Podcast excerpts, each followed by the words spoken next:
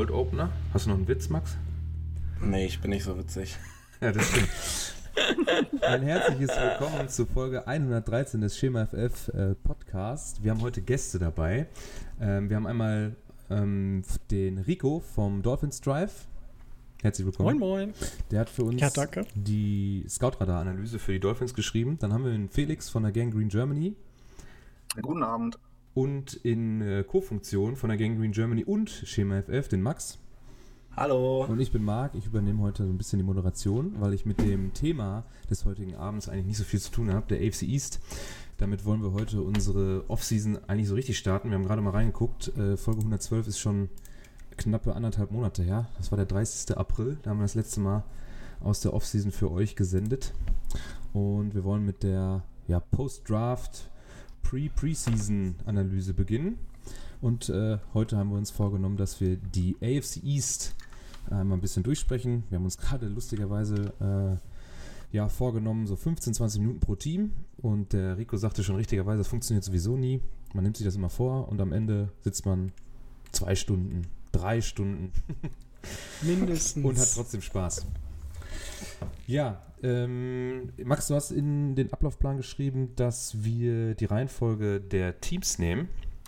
Und dann darf's ja, oder dann dürft ihr beiden ja, glaube ich, mit eurem Lieblingsteam starten, ne? Genau, also ich würde sagen, wir fangen jetzt erstmal so ein bisschen mit so einem kleinen Off-Season-Recap äh, an. Ich habe da so ein paar Punkte notiert, wie äh, beste Off-Season-Move, schlechteste Off-Season-Move, ähm, größter Gewinner und Verlierer im, innerhalb des Teams und ähm, ja, einen potenziellen Off-Season-Wunsch, den man sich eventuell noch wünschen könnte. Ähm, genau, äh, Felix, wie, wie fandest du denn die Off-Season bisher? Erstmal vielleicht so generell. Also generell kann man da ja jetzt erstmal nur als äh, ja, unter Vorbehalt von einem Erfolg sprechen. Ähm, dadurch, dass unser Coaching-Staff endlich ausgetauscht worden ist, äh, bleibt, glaube ich, keine andere Schlussfolgerung jetzt erstmal zu, als zu sagen, dass die Offseason zumindest jetzt mal ein bisschen Hoffnung gebracht hat.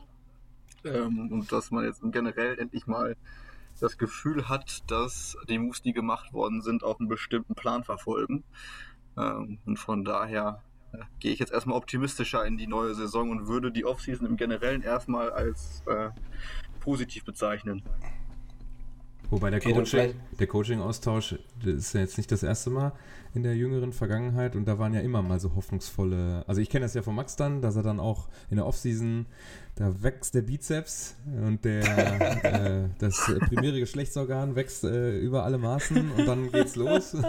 dann kommt die erste Niederlagenserie und dann wird man auch wieder ganz klein. Dann hat man hat Max sehr schnell Bock drauf, dass die Saison ganz schnell beendet wird. da ist was dran.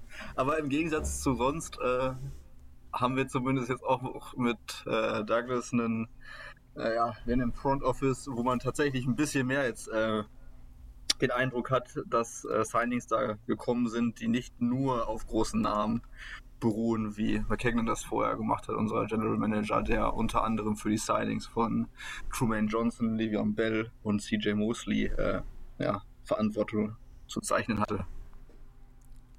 Ja, Ja, Mosley kann ja noch werden, ne? Da, den wollen wir mal nicht zu früh abschreiben. Ah, Also seine Plays bisher, die er gemacht hat, die Plays, die er bisher gemacht hat, die waren überragend. ja, anderthalb Hat er Spiele. überhaupt gespielt? Hat ein Spiel, ich glaube, ein Quarter gespielt und hat dann Interception, weiß nicht, sogar ein Pick Six. Der hat im ersten Spiel gegen Buffalo, meine ich, drei Spiele, äh, drei Viertel gespielt, hat sich dann verletzt und ist dann irgendwann Ende der Saison nochmal reingekommen. Ein Viertel war dann wieder angeschlagen und hat letztes Jahr ja, Opt-out gemacht, äh, weil er das vorher nicht mehr in sich gespürt hat. Was auch immer das bedeuten soll. Ja, man, man soll Also- aufhören, wenn es am schönsten ist, ne? Wenn der Gehaltscheck am höchsten ist. Ja. Schön, schön. Ja, dann, ähm, also es ist, es, äh, in euch brennt auf jeden Fall das Feuer, ne? Wenn man jetzt so Richtung, wir haben jetzt noch ungefähr drei Monate bis zum September, wo es dann mal so tatsächlich rund geht, wo dann auch die Redraft-Ligen schon durch, äh, äh, durchgedraftet sind zum Beispiel, ne? Dann sind wir ja kurz vor Season Start, Start also ihr habt Bock. Auf ja jeden gut, Fall. äh, also ich muss sagen, ich bin da äh, im Alter ein bisschen vorsichtiger geworden. Du Scheiße. Nachdem ich, ich habe ja letztes Jahr, ähm, also ich, ich wiederhole das jetzt einfach nochmal, es wird wahrscheinlich nochmal zur Sprache kommen. Ich habe ja letztes Jahr mit Basti von der Gang Green Germany haben wir ja den Podcast hier aufgenommen, mit David zusammen. Und der liebe David, der hält mir seit letztem Jahr vor, dass ich da so euphorisch war und die, die Jets sind die Jets auf Platz 2 der AFC East geredet habe. So. Und das hat mich David so viel von den gelehrt. Bills oder? Nee, unser David von Schema Ah, FF. okay. Und äh, ja, seitdem ich mir das jetzt ständig anhören darf, äh, bin ich da ein bisschen vorsichtiger geworden, was meine Euphorie betrifft. Aber ja, also man, man sieht ja auf jeden Fall, dass es irgendwie bergauf geht. Also ich habe eben auch kurz mit meinem Mitbewohner drüber gequatscht, der äh, Colts-Fan ist. Der äh, ist übrigens nicht so begeistert, dass Julio jetzt in der Division ist. Äh, aber ähm, ja, habe ich auch nur gesagt, ähm, irgendwie, es fühlt sich halt alles so, so solide an, was da passiert. Und jetzt auch zum Beispiel heute jetzt so die aktuelle Meldung, dass Jameson Crowder seinen Paycut äh, da äh, akzeptiert hat und ähm, nächstes Jahr dann Free Agent wird. So, ich weiß nicht, das muss man halt eigentlich, glaube ich, nicht machen. Der hätte sich jetzt auch locker cutten lassen können, hätte ein Team gefunden oder äh, hätte auf die 10 Millionen bestehen können. Also, weiß nicht, da hat man schon irgendwie so das Gefühl, jo, der Spieler will vielleicht doch ein bisschen auch beim Team bleiben weil, weil er irgendwie Potenzial sieht. Und ich finde, das vermittelt auch gerade die Franchise so ein bisschen. Das, das ist alles irgendwie so, ja, so durchdacht. Das kennt man halt nicht von den Jets. Ich, also wir reden Ja. uns dann, wir sprechen uns dann im, sagen wir mal, November. November. Frage ich dich nochmal, genau. Sehr richtig. Ja, äh, dann, was ist denn der schlechteste Off-Season-Move dann eigentlich gewesen? Ihr seid ja jetzt schon, oder du bist zumindest, Max, ja schon wieder so weit, dass du sagst, ähm, es wirkt stabil und, und durchdacht und schon irgendwo intelligent. Ich meine, das ist bei Adam Gaze ja auch nicht schwer, da irgendwas besser zu machen. Da musst du ja nur stimmt. geradeaus Ah, äh, Offensive Genie. ja. äh, was, was haben sie denn dann nicht gut gemacht? Ähm, Felix, bist du vielleicht zuerst? Ja, kann ich gerne machen. Ähm, äh, tatsächlich äh, war ich immer lange ein Verfechter davon, noch mit Sam Darnold weiterzugehen und den zweiten Pick runter zu traden, um ein bisschen mehr Draftkapital ähm, zu generieren. Letztendlich kann man bei dem Draft dann allerdings keinen Vorwurf machen. Äh, ein Zweit- und Viertrunden-Pick im nächsten Jahr, jetzt ein Sechstrunden-Pick. Ich meine, so rum war es. Ähm, das war okay. Äh, ich bin trotzdem tatsächlich noch kein Fan von Zach Wilson. Ich hätte mir dann im Draft eher einen äh, Justin Fields gewünscht. Ich weiß nicht, ob Zach Wilson nicht der nächste Draft-Bust sein könnte. Ähm, da bin ich eher der Skeptiker. Ich hoffe natürlich, dass er mich eines Besseren belehrt, aber äh, das mit dem Move war ich jetzt nicht so hundertprozentig zufrieden und dass man äh, die Tight End Position so gänzlich unbehandelt gelassen hat. Ähm, also es sind eher so unterlassene Moves. Ich kann jetzt nicht sagen, dass ich einen Move richtig schlecht finde. Ja. Was ist denn hier mit äh, Undrafted Free Agent äh, Jeboa. Kenny Yeboah? Kenny Yeboah. Ja, er ist Also aber der auch, auch, der hatte teilweise auch einen Sechs- Sechs-Runden-Crate oder einen Fünf-Runden-Crate. Ja, das ist ja optimal für einen End. Nein, aber jetzt im Ernst. Äh, jetzt 24, 25. also, äh, ich meine, der war Redshirt das, äh, Der ist 22 Jahre alt gerade. Der ist nicht 22. Und was Der wird im er? Oktober wieder 23. Ich 30. das jetzt Oktober. Hat der Max Ich tatsächlich habe ich hab den in. Fantasy geaddet. Ich habe den in Fantasy mal Dynasty. 30.10. Ich hab den auch- 1998. Okay. Ah, dann geht's Aber ja. tatsächlich. Aber ihr habt euch doch Tyler Croft geholt, oder? Ja, ist Ja, auch. super. Ja. Ich Ja, hätte gut, tatsächlich aber auf äh, Jared Everett zum Beispiel gehofft. Eigentlich auf Jono Smith, der ist dann aber ein bisschen sehr teuer geworden zu den Patriots. Ähm, Ja. Aber bei Everett hätte ich es zumindest mal versucht. Und wenn deine beste Verstärkung Tyler Croft und ein undrafted Tight End ist, bei ja, einem Spielsystem, wo man davon ausgehen kann, dass da ein End mit eingebunden wird, ähm, weil man ja davon ausgeht, dass es ähnlich wird wie ähm, in San Francisco. Keine Ahnung, fand ich da ist äh, die Position ein bisschen vernachlässigt worden. Oder man erhofft sich auf einmal von Chris Herndon, dass er nochmal an seine Rookie-Saison anknüpfen kann. Ähm, keine Ahnung, aber das waren jetzt so die Punkte, wo ich sagen würde, da hätte es in der Offseason noch Verbesserungspotenzial gegeben. Ich glaube, bei Herndon war der, der Camp-Eindruck bisher auch noch nicht so knorke. Viel Deswegen habe ich auch direkt bei deswegen habe ich auch direkt bei Kenny Yeboah zugeschlagen in meinem Dynasty-Team. Oh Mann, Nee, man soll doch ähm, keine Spieler vom eigenen Team draften, da wird man nur unglücklich. Das stimmt, aber Ja. ich habe mir auch Elijah Moore geholt und da bin ich aktuell sehr zufrieden, was man so hört. Ja, aber vielleicht erstmal zu meinem, äh, zu meinem äh, schlechten Move. Ähm, ja, Felix hat mir meinen eigentlich schon weggenommen. Äh, wird jetzt viele sagen, obvious, so mit Zach Wilson, aber nee, ich entscheide mich natürlich jetzt für was anderes, weil ich habe mich immer ein bisschen immer mehr damit angefreundet, dass Zach Wilson jetzt unser Quarterback ist. So, ähm, so ganz überzeugt bin ich zwar noch nicht, aber ja, ich war auch eher Justin Fields Fan. Ähm, mein Off-Season-Move, äh, der mir nicht so gefallen hat, war irgendwie ähm, die Cornerback-Position so spät anzugehen, was aber daraus resultiert hat, dass man eben so teuer für leider Vera Tucker abgetradet ist. Und ähm, ja, da hätte ich mir einfach irgendwie einen günstigeren Deal gewünscht. Ich meine, ich bin letztendlich zufrieden damit, was, was wir bekommen haben in Vera Tucker und Wilson halt in der ersten Runde. Also hätte mir das vorher einer gesagt, hätte ich sofort unterschrieben. Aber ähm, ja, ich hätte den Preis für den Uptrade halt nicht bezahlt, glaube ich. Also nicht so sehr. Ja, äh, vor allem, weil die Jets ja auch genug Möglichkeiten in der Saison hatten, auch sich den Top-Pick zu sichern. Ne? Das wäre auch nochmal interessant gewesen. Aber gut.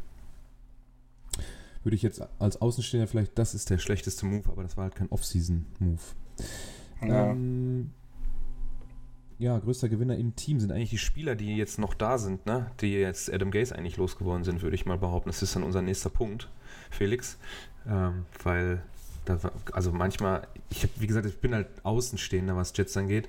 Man kriegt das dann so auf Pressekonferenzen mit, wenn die dann so meme-mäßig auf 9gag oder, oder irgendwo bei, bei YouTube dann in die Timeline durch einen Algorithmus gespielt werden oder auf Instagram von irgendwelchen Meme-Pages. Der ist ja schon wahnsinnig gewesen und ich kann mir vorstellen, also zumindest sein, er guckt und äh, dass man da echt aufatmet, wenn man sich denkt, ich bleibe jetzt noch hier, ich habe jetzt Vertrag für mehrere Jahre vielleicht sogar und ich muss jetzt hier sein. Ich hoffe, dass äh, Adam Gaze nächstes Jahr weg ist. Und das ist ja dann äh, ja, ein richtig gutes Gefühl, glaube ich, wenn man jetzt in die Facility wiederkommt und dieser Typ ist nicht mehr da, oder? Was meinst du? Mm, ja, vor allem äh, auf der offensiven Seite des Balls. Ne? Absolut. Ähm, da hätte ich jetzt tatsächlich, wenn wir nur von den Spielern sprechen, die jetzt da geblieben sind, erstmal jetzt nicht den klaren äh, Gewinner der Offseason. Ähm, auf der defensiven Seite glaube ich aber, dass Quinn Williams sehr davon profitieren wird, dass man Carl Lawson dazu geholt hat als ähm, wirklichen Edge Rusher. Ja, der hat zwar jetzt die Zahl noch nicht aufgelegt, so richtig, äh, für zumindest nicht an Sex, ähm, die man von so einem spitzen Edge erwarten würde. Aber der bringt die Physis mit, der hat die äh, QB Harris mitgebracht. Und ähm, ich glaube, äh, dann ist Williams vorne nicht mehr so ganz der Alleinunterhalter. Und ich äh, könnte mir vorstellen, dass ähm, die Zahlen von Williams zusammen mit Lawson ganz schön äh, explodieren könnten. Das mhm. wäre jetzt für mich der Gewinner der Offseason als äh, Spieler. Klare Ansage, Max, hast du da, hast du da auch. Also mal, äh, Rico, bevor wir dich vergessen, äh, Hast du irgendwas zu den Jets äh, beizutragen, was uns nach vorne bringt, oder ist dir das Team egal? ähm, ja, ich, ich finde es gut, dass äh, hier auch schon die, nicht die Überzeugung bei Zach Wilson da ist. Ähm, ich habe mich auch so ein bisschen darüber gefreut, dass die Jets äh, bei Zach Wilson zugeschlagen haben und weniger bei Trey Lance oder bei Justin Fields. Aber das ist halt dann mega Projection. Also, ob der jetzt was wird oder nicht. Mich erinnert er eher ein bisschen an Sam Donald 2.0 so vom, vom Äußeren her. Und ich, ich weiß halt nicht, ähm, dafür kenne ich ihn persönlich zu wenig, welche Attitude er mitbringt.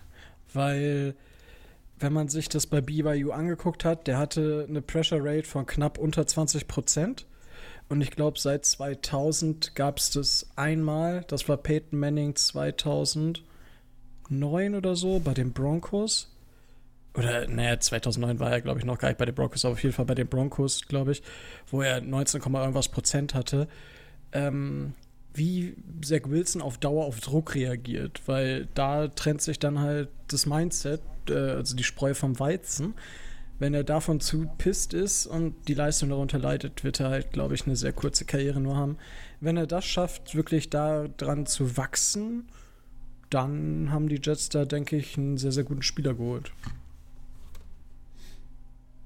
Okay. Und sonst, ja, äh, ich kann das bestätigen, dass da durchaus gute Spieler geholt wurden. Corey Davis ähm, mochte ich zum Beispiel sehr, den hätte ich auch gerne bei Miami gesehen zwischenzeitlich. Und äh, ja, Carl Lawson muss man, glaube ich, auch nicht viel zu sagen, dass das eine sehr gute Verstärkung ist und genau ähm, dazu führen sollte, dass Quinn Williams ein bisschen mehr äh, Raum und ein bisschen mehr Platz zum Atmen bekommt. Sehr gut. Okay, Max, hast du noch äh, deine Two Cents für den Gewinner? Oh, ich hätte jetzt eigentlich auch, glaube ich, mich für Quinn Williams entschieden mhm. oder vielleicht auch generell für die, äh, für die bestehende D-Line, die jetzt nochmal so ein bisschen Unterstützung bekommt, weil für Jonathan Franklin Myers zum Beispiel, den finde ich auch ein bisschen underrated. Ich glaube, der, der legt auch ganz gute äh, Pressure-Zahlen auf. Ähm, der kann da auch enorm von profitieren, wenn, wenn da noch ein Carl Lawson eben mit dem Getümmel ist. Oder eben noch ein Veteran auf der anderen Seite. Äh, das kann, glaube ich, ganz gut abgehen. Okay. Ähm, dann wäre natürlich, wenn wir jetzt über einen Gewinner äh, der Offseason sprechen im Team, dann brauchen wir natürlich auch einen Verlierer. Und das wäre dann, wer wäre das? Ähm, für mich, ich fange jetzt einfach wieder an, Max, hm? oder möchtest du was sagen? Ich hätte jetzt nur ganz schnell meinen Pick gesagt, aber ich könnte jetzt nicht, würde es so lang, nicht lang ausführen. Ja, dann äh, hau raus, sonst nehme ich ihn dir wieder weg. Okay. ja, äh, dann würde ich mich jetzt einfach mal spontan für Denzel Mims entscheiden, weil er halt, äh, ja, im Prinzip hat die, die Jets-Offensive einen kompletten Overhaul bekommen, so. Und hat da jetzt äh, mit, mit Corey Davis und Elijah Moore und Jamison Crowder halt eine riesige Konkurrenz auf der Position. Ähm, hat zwar letzte Saison auch. Ne? Ja, ja. Und hier Dings auch. Barriers, der hat auch ganz gut gespielt in OTAs. Ähm, auf jeden Fall, er hat jetzt halt eine riesen Konkurrenz. Ähm, hat letztes Jahr zwar gut gespielt, ähm, ja, muss es jetzt halt irgendwie zeigen, dass er trotzdem der Go-To-Guy in der Offense ist, ne? Wenn er das hinkriegt, hat er auf jeden Fall das Zeug zu einem Top-Receiver. Wenn nicht, dann kann die Karriere auch ganz schnell Richtung Backup hm, äh, eine Wendung nehmen. Gut, gibt Schlechteres, als in der NFL ein Backup zu sein. Von ja, daher. klar. Gehen wir zum Felix, der hat wahrscheinlich, ich hoffe, einen anderen Spieler genommen. Ich habe einen anderen Spieler, ja, Gut. tatsächlich. Äh, auch in der Offense, für mich ist es Michael P. Ryan. Äh, verbessere hm. mich, Max. Ich meine, ist letztes Jahr in der vierten Runde gepickt worden. Ich bin mir gar nicht sicher, ob dritte oder vierte. Meine aber vierte. Äh, Running Back und ähm, ja, galt eigentlich als, zumindest als er gedraftet worden ist, äh, mittelfristig als eventueller äh, Starter passt aber jetzt meiner Meinung nach nicht mehr so richtig ins System.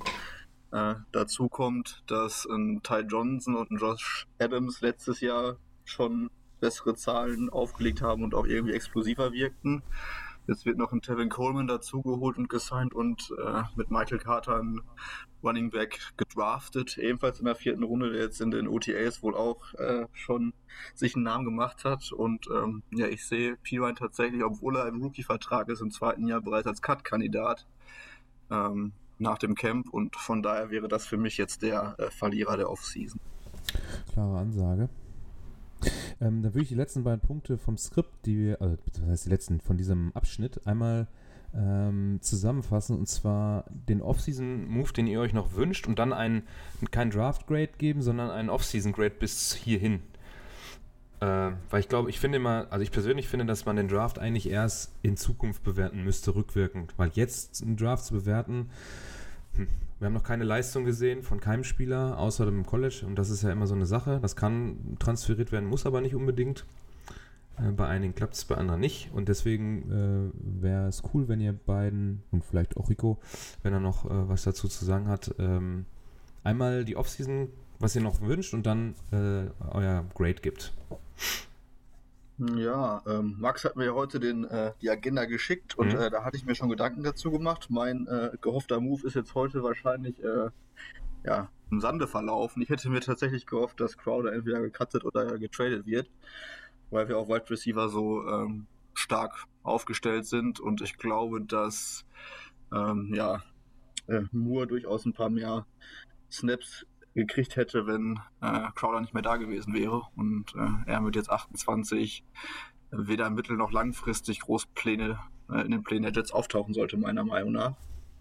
Ähm, daher hoffe ich trotzdem noch, dass es vielleicht irgendwie zu einem Trade noch kommt, wenn sich irgendwo anders ein äh, startender äh, Wide Receiver verletzt und äh, die auf einer günstigen Alternative scharf sind, dass die dann bei uns mal anklopfen, um Jameson Crowder vielleicht zu ertraden. Und insgesamt würde ich der Offseason erstmal eine 2 geben. Man sieht einen Plan hinter dem, was passiert ist. Ähm, man muss natürlich, wie du gesagt hast, erstmal jetzt abwarten, wie sich das alles entwickelt. Äh, man ist viel Risiko gegangen, indem man Zach Wilson genommen hat, auch indem man äh, Corey Davis so teuer bezahlt hat oder auch ähm, äh, Carl Lawson so teuer bezahlt hat, ähm, weil die ja schon jetzt zu den besseren bis zu Bestverdienern auf ihrer Position zählen und das halt erst noch bestätigen müssen. Ähm, deswegen würde ich jetzt unter Vorbehalt erstmal eine 2 geben, sowohl mit Raum nach oben als halt auch nach unten, je nachdem, wie sich die ja, risikobehafteten Moves jetzt dann letztendlich entwickeln. Mhm. Max? Ich mache das ein bisschen schneller. Ähm, Richard Sherman und eine 2. Okay. Rico, möchtest du die Jets auch noch äh, bewerten, was die Offseason angeht? Oder? ähm, na, also ich, ich, ich stimme dem sogar zu. Also Corey Davis und Carl Lawson sind so ein, zwei Millionchen ähm, über Average Money bezahlt worden, meiner Meinung nach. Und ähm, ich fand den Uptrade einfach so teuer für äh, Elijah Verotak. Ich meine, wenn das sich auszahlt, ist die O-Line natürlich Premium.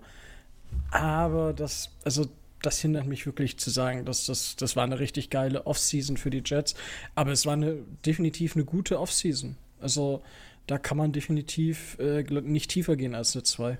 Also deswegen würde ich da den Experten äh, von der Gang Green da auch äh, einfach zustimmen mit der 2 und bin gespannt, wie, ähm, wie sich das Ganze entwickelt. Aber ich bin, ich habe tatsächlich eine Frage wenn mir die an dieser Stelle schon, ähm, schon gestattet ist. Easy, hau raus. Und zwar ähm, finde ich die ähnlich wie die Dolphins, nur dass die Dolphins von sich aus jedes Jahr den Offensive Coordinator äh, austauschen, haben die Jets, haben, das ist halt jetzt so eine Zwickmühle.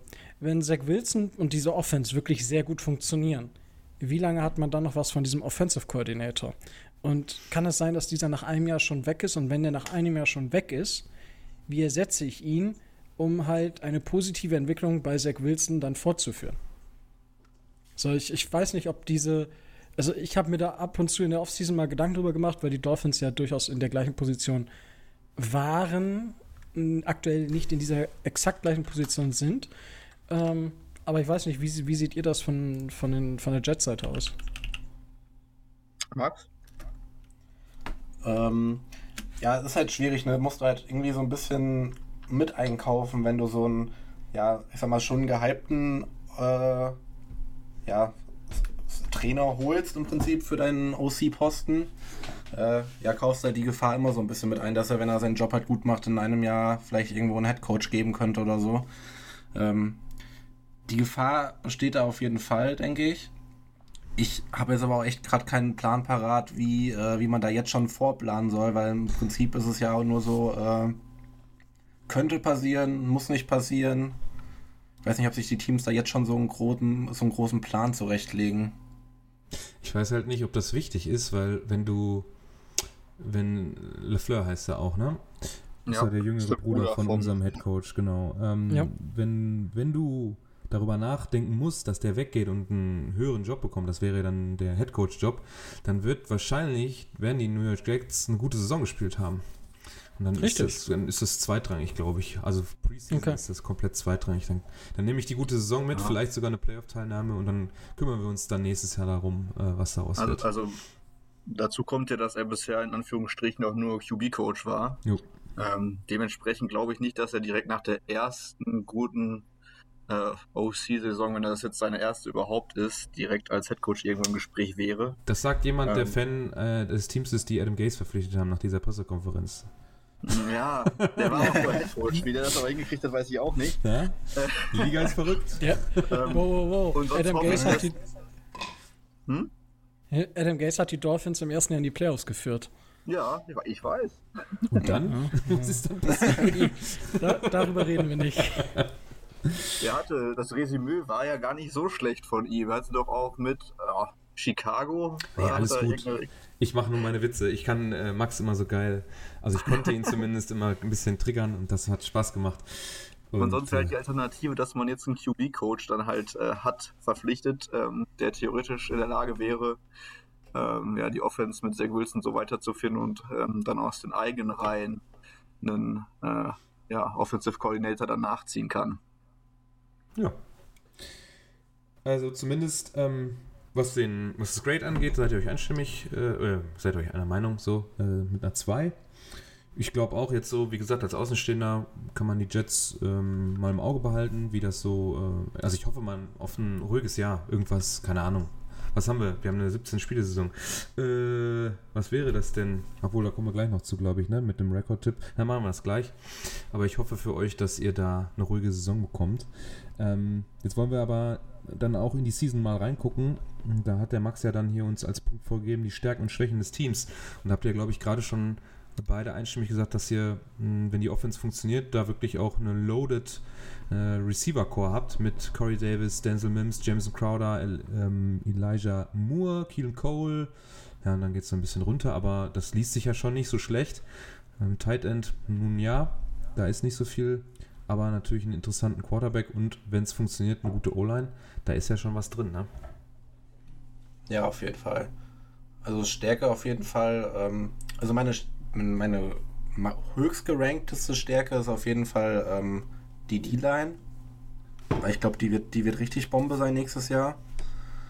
Ähm, und dann musst du eigentlich schon das Receiver-Core nehmen, weil äh, da hast du so viel junges Talent und mit Crowder dann auch noch einen erfahrenen Davis hat jetzt auch letzte Saison gezeigt, was er so leisten kann oder was er ja was er halt auf den Platz bringt. Ähm, Korrigiere mich da gerne, Felix. Äh, ansonsten, ja, Schwäche ist halt noch so ein bisschen die rechte Seite der O-Line und die Cornerback-Position, finde ich. Was man auch nicht unterschätzen sollte, ist Tight End und Linebacker. Aber ja, da sehe ich Cornerback und O-Line-Stärken erstmal als wichtiger. Ja, würde ich jetzt auch so sehen. Vor allem bei Linebacker muss man so ein bisschen jetzt äh, abwarten. Wir, wir, haben ja im Abrunde 4 oder 5 quasi nur so Safety, Cornerback, Linebacker, Hybriden äh, mhm. gedraftet, ja. inwiefern irgendjemand da die Athletik dann halt aufs Spielfeld umsetzen kann. Und ähm, da ist es halt ein bisschen abzuwarten, aber sonst haben wir auf jeden Fall auf Cornerback für meine Begriffe das größte Lied erstmal. Ja, und die Stärken hast du ja schon äh, gut zusammengefasst. Dann muss ich dem Max, oder ich, wir fangen mit Felix an, damit ich dem Max gleich noch einen, einen Wunderrekord aus der Nase ziehen kann.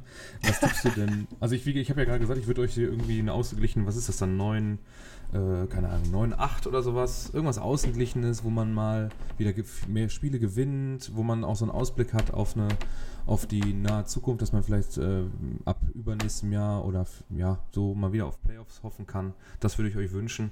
Einfach damit Max auch mal ein bisschen mehr Spaß äh, durch die ganze Saison hat. Äh, was würdest du denn, was würdest du meinen, was da bei euch für, für euch Ich frage ob Max gerade so, äh, immer so unausstehlich ist, wenn es nicht so läuft. Ja, es ist, äh, also, man, man, ich, was heißt unausstehlich? Für, für uns ist es ja witzig. Aber für ihn ist, ist die Saison halt nach Woche 4 kaputt und dann ist es ein bisschen unleidlich manchmal, ne? ja, ähm, tatsächlich äh, glaube ich, wäre das schon ein großer Schritt in die richtige Richtung. Ähm, Im Vergleich zum letzten Jahr ist unser Spielplan natürlich um einiges äh, ja, machbarer geworden. Ähm, ich würde aber tatsächlich sagen, alles, ähm, was so ab sechs Siegen aufwärts ist, müsste man schon als äh, Erfolg sehen nach der letzten Saison. Ja, ich habe auch gerade überlegt, 9 bis äh, 8 wäre auch positiv. Ah, ein ja. bisschen hoch ist immer. Also im Football ist ja generell so, ne, wenn man da ist eine kurze Saison, wenn man ja. da gerade mal im Flow ist, kann, kann so eine Saison natürlich auch schnell schon mal viel besser werden, als man denkt, oder viel schlechter, wie Houston das letztes Jahr äh, gesehen hat. Mhm. Ähm, aber ich würde jetzt tatsächlich auch so 6, 11, äh, 7, 10 als positiv realistisch ansehen. Und ähm, ja, wäre damit selbst dann auch zufrieden. die dicken Brocken kommen erst in der zweiten Hälfte der Saison, ne? wo dann die Bills äh, zweimal gespielt werden müssen, auch erst in der zweiten Hälfte. Dann haben wir hier noch Colts, zweimal Saints, Packers auch dabei, zweimal Eagles. Ah ne, das ist Preseason, sorry, da bin ich äh, verrutscht. Entschuldigung. Packers ist nur Preseason. Entschuldigung. Ja, also zweite Hälfte der Saison wird es hart, aber ansonsten da kann man schon mal, wenn man da, wie du sagst, so ein bisschen in Flow kommt, Panther, äh, was haben wir, Panthers, Patriots, Broncos, Titans, Falcons, da könnte man ja schon so zwei, drei Siege einfahren und dann steht man vielleicht mit einem 3 und 3 nach sechs Wochen, nach über einem Monat, das ist doch gar nicht so schlecht. Ja, genau. Max? ähm, mit Angst. Also, also, also nee, da, da, da wir ja ein äh, ein, ein Null-Siege-Team war, das irgendwie zu zwei Siegen unglücklicherweise gekommen ist. ähm, Nicht mal verlieren würde ich, würde ich, also wäre es für mich schon sehr vermessen zu sagen, irgendwie was Richtung mehr als mehr als sieben Siege. Also ich, also wäre natürlich top, würde ich mich auch echt drüber freuen, aber ich glaube, das wird nicht passieren. Ähm, also ich gehe mal so von vier bis fünf Siegen aus. Also 5 und 12 und äh, Felix sagt so Vier. 6, 6 und 11. Okay. Rico, hast du noch einen Rekordtipp für die Jets abzugeben? Ja, ich, ich, das Problem ist, ich glaube, die Jets werden in der eigenen Division gefressen. Ähm, hat gar nichts direkt mit dem, dass ich sage, dass das Team so schlecht ist, zu tun, sondern eher, dass sie einen Rookie-Quarterback haben, zweimal gegen Miami und zweimal gegen die Patriots spielen, die grundsätzlich nicht schlecht spielen gegen Rookie-Quarterbacks und halt zweimal gegen die Bills und die Bills für mich einfach die Nummer Ja, eins in der absolut. Division sind.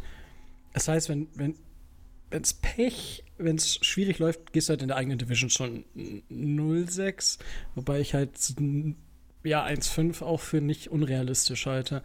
Ähm, und ich glaube, es kommt einfach auf den Start der Saison an. Du spielst Carolina, New England, Denver und Tennessee. Wobei die ersten drei Spiele, da kannst du halt 2-1 gehen, Mhm. Wenn nicht sogar 3-0, das wäre natürlich wow. Aber wenn du halt 0-3 gehst, dann stehst du gleich gegen Tennessee und Atlanta unter Druck, dann kommt die Bye Week und dann spielst du wieder gegen New England. So, das. Ja, ganz Also ehrlich, das kann- also absolut, äh, wenn, du, wenn du da 0-3 aber auch gehst, gegen Broncos, Panthers und Patriots, äh, dann, wird's schwer. wird die Saison auch gleich wieder kacke, ganz ehrlich. Du musst dann mindestens ein Spiel sch- äh, gewinnen. Ja, dann hast, dann hast du das Spiel äh, in Woche 12 und den First of All Pick wahrscheinlich gegen die Texans. Ähm, nein, also so, so schwarz würde ich nicht sehen, aber ich, ich fünf, vier, fünf Siege, also fünf Siege fände ich schon, fände ich schon nicht verkehrt bei dem, bei dem Rekord und dann kann es halt immer noch sein, dass du, ich sag mal, letzter Spieltag gegen die Bills, ich meine, gut, die Dolphins haben ja auch gesehen, wenn die Bills die Starter schon, kannst du trotzdem auf den Arsch kriegen. Ähm, dann kannst du halt trotzdem sechs, sieben Spiele gewinnen. Ähm, das wäre dann herausragend, meiner Meinung nach, wenn die Jets sieben Spiele gewinnen. Also das wäre wirklich, da würde ich sagen, äh, Respekt ähm, an den neuen Head Coach und da hat man wirklich im Roster-Building wohl die richtigen Grundsteine gelegt. Aber realistisch sehe ich so fünf, fünf Sieger, also dann fünf, zwölf dürfte das sein. Sind sich die Experten hier also auch einig, so wir sagen vier bis sechs Siege und dann schauen wir mal, was bei rumkommt und äh, schauen auf den Jets Season Start. So, ähm, als nächstes hätten wir dann die Patriots. Die sind ja letztes Jahr 7 und 9 gegangen. Da haben wir jetzt äh, keinen Experten zu hier. Ähm, aber es gibt ja genug da draußen. Die Patriots-Fangemeinde in Deutschland ist ja äh, groß genug. Ihr könnt euch dann ein Urteil darüber bilden, was wir jetzt hier verzapft haben. ähm, ja, was ist denn da der beste Off-Season-Move eigentlich gewesen? Jetzt muss ich mir mal kurz das Depth-Charts von den äh, Leuten hier, wo haben wir es? Da haben wir die Patriots. Da ist ja im Draft Also so ich- vorne nicht so viel passiert. Na, Mac Jones, gut. Ja, das, das, aber ich finde tatsächlich, also die, die Patriots haben viel Geld ausgegeben. Das, das steht außer Frage. Ja. A- Aber ich, also, mm, wir, das haben da ja auch schon diskutiert bei uns intern und auch im, im Dolphins Drive.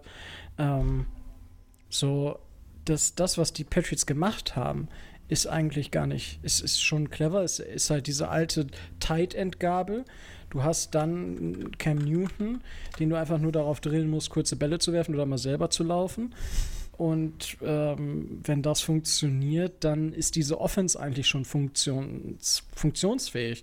Und wenn die Offense funktionsfähig ist, die Defense ist in der Regel auch solide bis, bis eigentlich sehr gut der, äh, der Patriots, dann äh, sind die wieder, wieder stärker. Aber also ist das halt wirklich die Frage, ob sich das halt langfristig lohnt, dass die so viel Geld jetzt für, für die Spiele ausgegeben haben.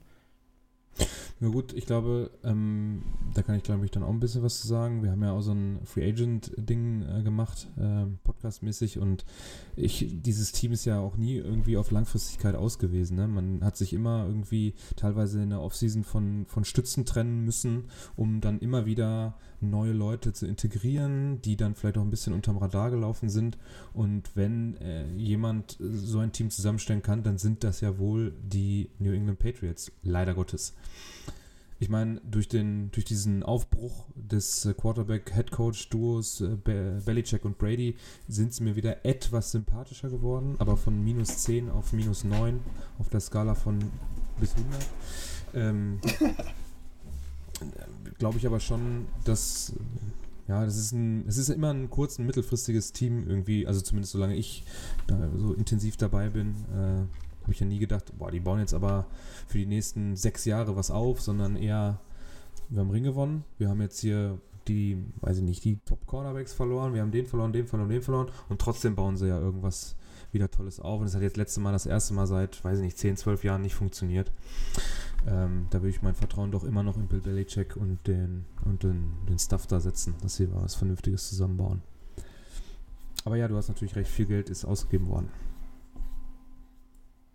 Ja, ich glaube aber, das ist tatsächlich dadurch, dass es Bill Belichick ist und dass es äh, in der früheren, dass es in der Vergangenheit geklappt hat, dadurch bekommt er, glaube ich, so viel Credit einfach auch.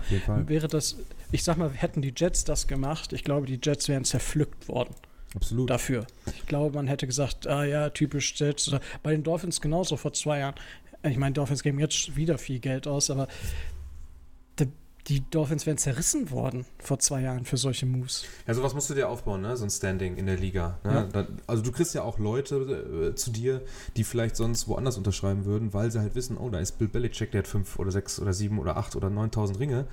Ähm, da habe ich vielleicht dann doch eine ganz gute Möglichkeit, als wenn ich jetzt, weiß ich nicht, zu den Browns gehe oder sowas, obwohl die mir vielleicht mehr Geld anbieten, noch mehr Geld anbieten oder keine Ahnung, oder einen langjährigen Contract oder sowas. Ähm, das muss man sich natürlich aufbauen. Sieht man ja auch bei an dieser Aura, die Brady bei den Buccaneers äh, ausstrahlt. Die haben das Team wieder komplett zusammenbekommen und das muss man sich natürlich über Jahre dann irgendwie ähm, ja, in die Vita schreiben, damit man dann damit auch punkten kann, bezahlen kann. Das ist ja eine Währung quasi. Vertrauen ist immer eine Währung. Ne? Ja, aber ähm, um zum Thema zurückzukommen, mh, was ist denn der beste Off-Season-Move dann eigentlich gewesen, wenn wir jetzt einen da irgendwie rausziehen müssen? Ich meine, wir haben ja wieder so einen dicken Quarterback ge- gedraftet, da weiß Bill ja auch, wie man damit umgeht. Aber ich kann jetzt nicht so einen richtigen Move äh, identifizieren, der mir sagt, okay, das ist jetzt das Ding gewesen für diese Ja, also Off-Season. Für mich ist halt einfach generell, dass die ihr äh, Receiver oder ja, Teil mit eingeschlossen ist, einfach mal verstärkt haben. Man muss ja, wenn man jetzt die letzte Saison betrachtet, sehen, dass bis zur ähm, Covid-Infektion von Newton ähm, die Patriots ja doch auch irgendwie durchaus ganz gut aussahen. Ähm, die hätten die äh, Seahawks fast geschlagen, wenn äh, Newton da einen halben Yard weiter nach vorne gefallen wäre. Ähm, dann wären sie durchaus auch, obwohl sie quasi keine vernünftigen Receiver hatten, entweder nicht talentiert genug oder verletzt, Newton dann Probleme hatte, lange genug im Playoff-Rennen dabei gewesen. Ähm, und jetzt haben sie mit Aguilar jemanden geholt, der letztes Jahr seine Karriere in Las Vegas irgendwie wiederbelebt hat. Kendrick Bourne hat eine gute Rolle gespielt, immer wieder bei San Francisco und ähm, ja, mit Jono Smith. Habe ich ja vorhin schon gesagt, das wäre eigentlich mein Tight End gewesen, den ich gerne bei den Jets gesehen habe. Äh, hätte einen athletischen Tight End geholt, der den Ball fangen kann und für Yards After Catch gut ist. Ähm, dazu haben sie letztes Jahr ja auch gezeigt, dass die Defense über das Scheme funktionieren kann. Ich meine, die haben Herbert bei null Punkten gehalten. Ähm, ich glaube, da muss man dann schon äh, mit rechnen und das ist jetzt der, das stärkere Receiving Core, also quasi der Move, der Offseason war, jetzt, äh, aus meiner Sicht. Ja, finde ich gut. Gefällt mir. Guter Move insgesamt. Ähm, Max, ich will dich nicht übergehen, aber äh, bei so einem Team, wo wir vielleicht alle nicht so richtig Experte sind, können wir vielleicht ein bisschen auf die Tube drücken. Äh, Ja, ich hätte hätte da eh groß beizutragen. Ja, also es ist einfach auch wirklich, hat Felix wirklich gut zusammengefasst. Wenn man so mal auf die Charts, auf das Roster guckt, dann ähm, kann ich dir da auch ruhig beipflichten. Ähm, Hunter Henry, Jonas Smith, Aguilar, Jacoby Myers, Kendrick Bourne. Dann ist dahinter noch der 19er First-Round-Pick, Keel Harry, der wohl auch wieder vernünftig fit ist und so weiter. Ähm, dann haben sie ja, also wir, wenn wir irgendwie Fantasy-Tipps geben, dann raten wir immer von den Running Backs ab, aber mit denen ist ja dann in einer normalen, echten Saison ja auch mal mitzurechnen, dass sie dir was geben. Fantasy ist es immer eine Katastrophe, weil da so viel gewechselt wird, dann ist es der und der und der und auf einmal nächste Woche sind es drei andere, das ist immer schlimm. Aber ja, dann nehmen wir Felix und sagen, das Receiving Core ist der beste Move gewesen. Dann brauchen wir natürlich auch den schlechtesten oder den schlechten Move der Offseason. Hat der Max denn da was zu beizutragen? Äh, keinen guten Quarterback ins Roster geholt zu haben. Okay. Brian Hoyer, Jared Stidham, Mac Jones und bei mir, ich habe jetzt hier so eine äh, so ein Depth Charts, der Depth Chart auf Cam Newton auf der 1. Ja, Ja gut, das Ja, hängt halt glaub, von Newton ab. Ich ich glaube tatsächlich, dass Mac Jones einige überraschen wird. Äh, Ist das Was auch mich- der Belichick-Mythos, der da mitschwingt? Ja. also ich. Er ist halt. Es ist halt diese typische, äh, da kommt halt so ein Quarterback, der aussieht wie eine Wurst, zu Bill Belichick und rasiert. So, also ich, ich das, das ist, der Typ ist ja einfach ein Meme. Einfach diese, dieses Bild, oberkörperfrei mit der Zigarre, dann wie er Hm. während des Drafts auf die Bühne geht. So, das, äh, so, so what? Aber äh, klar, es ist so ein bisschen ähm, Belichick-Mythos. Ähm, ich glaube, dass sie ihm zumindest die richtigen Waffen an die Seite gestellt haben. Das definitiv. Und da muss man einfach mal gucken, wie, wie, das, wie das funktioniert am Ende. Ob Cam Newton wirklich nochmal so einen zweiten Frühling erfährt, weil wenn der einen zweiten Frühling erfährt, ist der Vertrag mega günstig. Ähm, wenn nicht, hast du halt einen Rookie-Quarterback und die Situation ist recht komfortabel. Ähm, es kann natürlich beides einfach tierisch in die Hose gehen, aber sie haben es zumindest versucht, ähm, dem Quarterback so Waffen an die Hand zu geben und die O-Line ist ja auch gut. Ja. Dann nehmen wir das mal als äh, risikobehaftetsten Move, dass man da auf Quarterback-Position nicht noch irgendwas krasses gemacht hat. Okay, dann ja, größte Gewinner im Team, größte Verlierer im Team. Ich glaube, das wird jetzt außenstehend ein bisschen schwierig. Was haben wir denn da? Ähm, boah, Das ist ja erstmal ein komplett neues Team fast, ne? Ja, eben. ursprünglich hätte man Cam Newton sagen können, wenn nicht äh, sein Replacement gedraftet worden wäre. Ja gut, dass, Ja. Die, dass die Karriere von Cam Newton jetzt so ein bisschen auch irgendwo langsam wahrscheinlich dann auch irgendwie zu Ende geht. Ich weiß nicht, wie sieht die Schulter mittlerweile aus. Ne? Ist ja so, ob der jetzt nochmal so ein Riesenvertrag kommt, weiß ich auch nicht so, so unbedingt. Deswegen ist er ja irgendwo schon der Gewinner, weil er jetzt wieder Receiver hat, die er anwerfen kann. Ähm, ob er dann der Verlierer ist, weil Mac Jones mitgedraftet wurde, hm, das weiß ich jetzt nicht. Kommt natürlich immer darauf an, was Bill Belichick dann sich so denkt, wie dann so das weiterlaufen soll. Ähm, dazu hätten wir aber übrigens eine Frage auch über Twitter bekommen. Äh, welcher Rookie-Quarterback wäre denn, würden wir denn bereits in Woche 1 sehen? Für ihn ist dann, also das kommt von äh, Ed Stickman 89. Ähm, Wilson ist für ihn klar, aber wie sieht es bei den anderen aus? Wäre denn Mac Jones für Woche 1? Wahrscheinlich nicht, ne? Glaube ich auch nicht unbedingt dran. Ja, Nee, wenn sie jetzt die. Verletzung von Newton nicht als schwerer erweist, kann ich mir das auch nicht vorstellen. Gut. Okay. Äh, wir die Frage hoffentlich dann auch, äh, der bezieht sich noch auf, NFC, äh, auf die NFC West, da sind wir aber noch nicht, deswegen wird die dann später nochmal rausgekramt, wenn wir dann zu den, im nächsten Podcast, äh, ich weiß gar nicht, wie wir die, haben wir irgendeine Reihenfolge? Was ist denn morgen? Morgen wird auch irgendwas aufgenommen, können wir schon mal anteasen. Der David glaube ich, Morgen, morgen wird die äh, hier mit den Seahawks und sowas. Achso, Die Division wird aufgenommen. Und sowas. Also Ja. eigentlich, eigentlich so eine eher minderklassige Division. Ah, Ja, okay. genau. Alles Top Division klar. heute, morgen ist dann äh, zweite Bundesliga. Hm. Okay. Mm, Mic Drop. Okay. Okay. Ich hatte am Samstag eine lang, also eine sehr alkoholgeschwängerte Diskussion mit einem äh, 49ers-Fan über Quarterback und äh, Garoppolo. Das war witzig. Bis tief in die Nacht und tief ins Glas. Naja, okay, also äh, wir nehmen mal Cam Newton als Gewinner und so, sonst wird es schwierig, da einen Verlierer auszusehen. Äh, wahrscheinlich wird nach Woche 2, 3 irgendwer sich auf der Bank wiederfinden, wo man das vielleicht am Anfang nicht gedacht hat und dann hätten wir im Nachhinein unseren Verlierer. Äh, ich wünsche mir für die Patriots gar keinen Off-Season-Move und würde da jetzt eine gute 3 Minus mit reinstellen, weil das überhaupt nicht, also aus meiner Sicht überhaupt nicht so richtig zu bewerten ist, was da passiert. Da muss man wahrscheinlich auch die Camps ein bisschen abwarten, um mal zu gucken, was äh, der Coaching-Staff der Patriots dann da formen kann. Ich weiß nicht, Max, wie siehst du das? das ich glaube, es ist, ich finde es super schwer. Ja, es ist halt irgendwie gefühlt so ein Move, äh, wenn der klappt, ist geil. Und wenn er halt schief geht, bist du halt erstmal für Jahre im Arsch gefühlt. Ähm, deswegen finde ich es auch schwer zu bewerten. Also wenn er aufgeht, dann muss er am Ende eine gute 2 oder sowas geben. Und wenn halt nicht, dann ist es eine 5. Es ist echt schwer, so einfach eine feste Note zu geben, aber das kannst du gefühlt auch für jedes Team sagen. Oh, Das ist unfair. Ich, also ich würde die, die Jets Offen, äh, Offense, Offseason definitiv stärker bewerten als die der Patriots. Einfach so, weil sie, wie, wie sinnhaft sie ist, wie hast ja selber, oder ihr beiden habt es ja auch selber schon gesagt, dass da ein Plan irgendwie hinter ist. Der ähm, eröffnet sich mir bei den Patriots jetzt noch nicht so ganz. Ähm, weil wir ja schon gesagt haben, viel Geld ausgegeben wurde und so weiter. Und irgendwie ist das alles so ein bisschen mittelkurzfristig, aber wie gesagt, da kommt es ja auf den Coaching-Staff an und der ist ja bekanntlich kein schlechter. Und dann werden wir sehen, wie sich das dann entfaltet. So, auch wahrscheinlich so also, Richtung November. Als Verlierer könnte man tatsächlich sonst noch einen Kiel Harry vielleicht sagen, als ehemaliger First-Round-Pick, wo mhm. jetzt einfach mal vier Spieler über die Free Agency gekommen sind, die alle vor ihm in der Hackordnung stehen werden.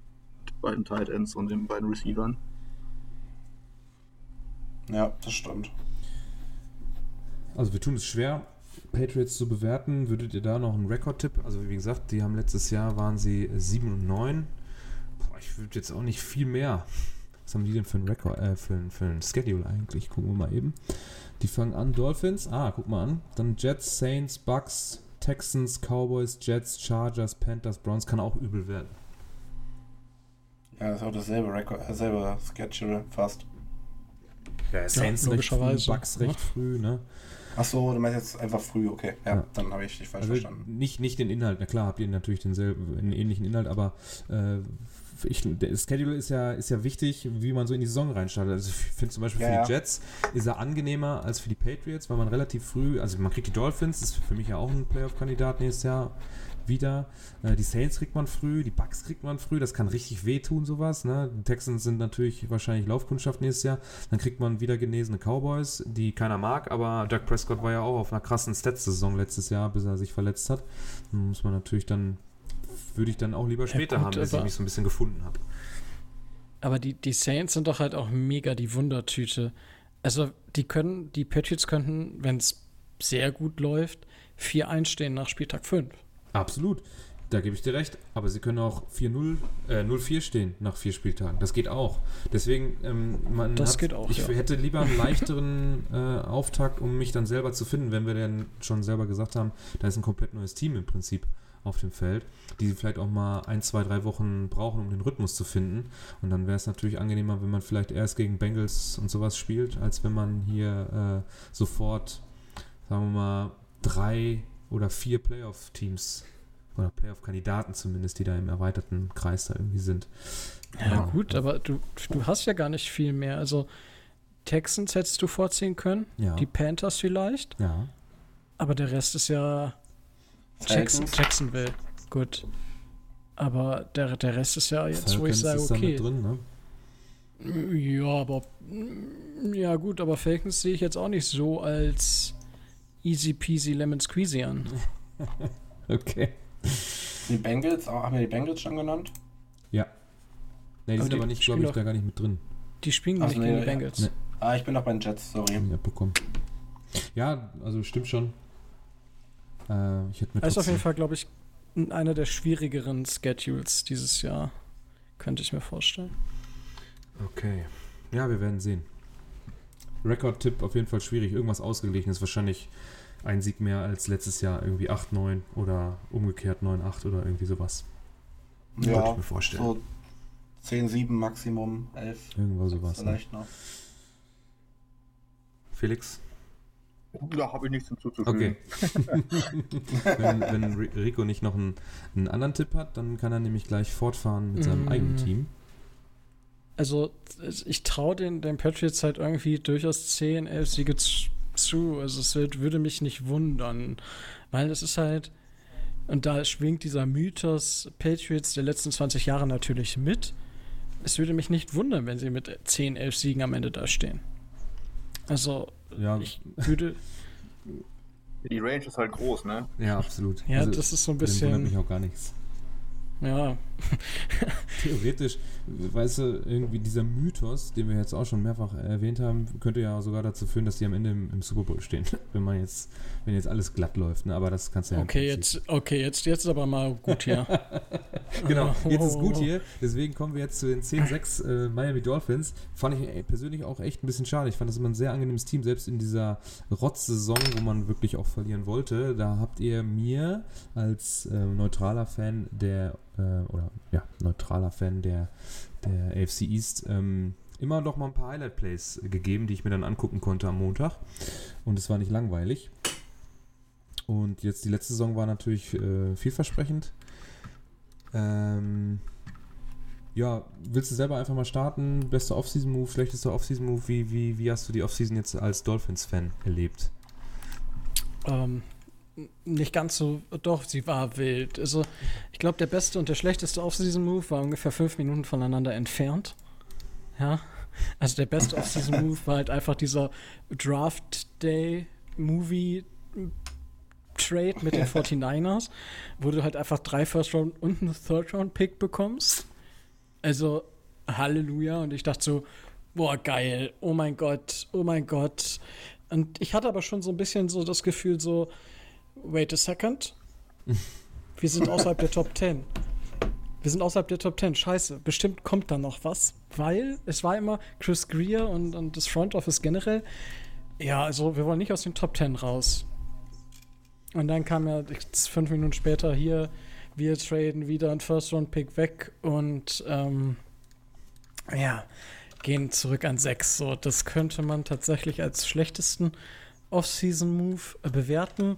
Da werde ich jetzt in der Dolphins-Community ein bisschen für gelünscht oder gelünscht, weil mh, mm, wir, wir schwinden oder wir flüchten uns dahin, dass man das nur zusammen sehen kann.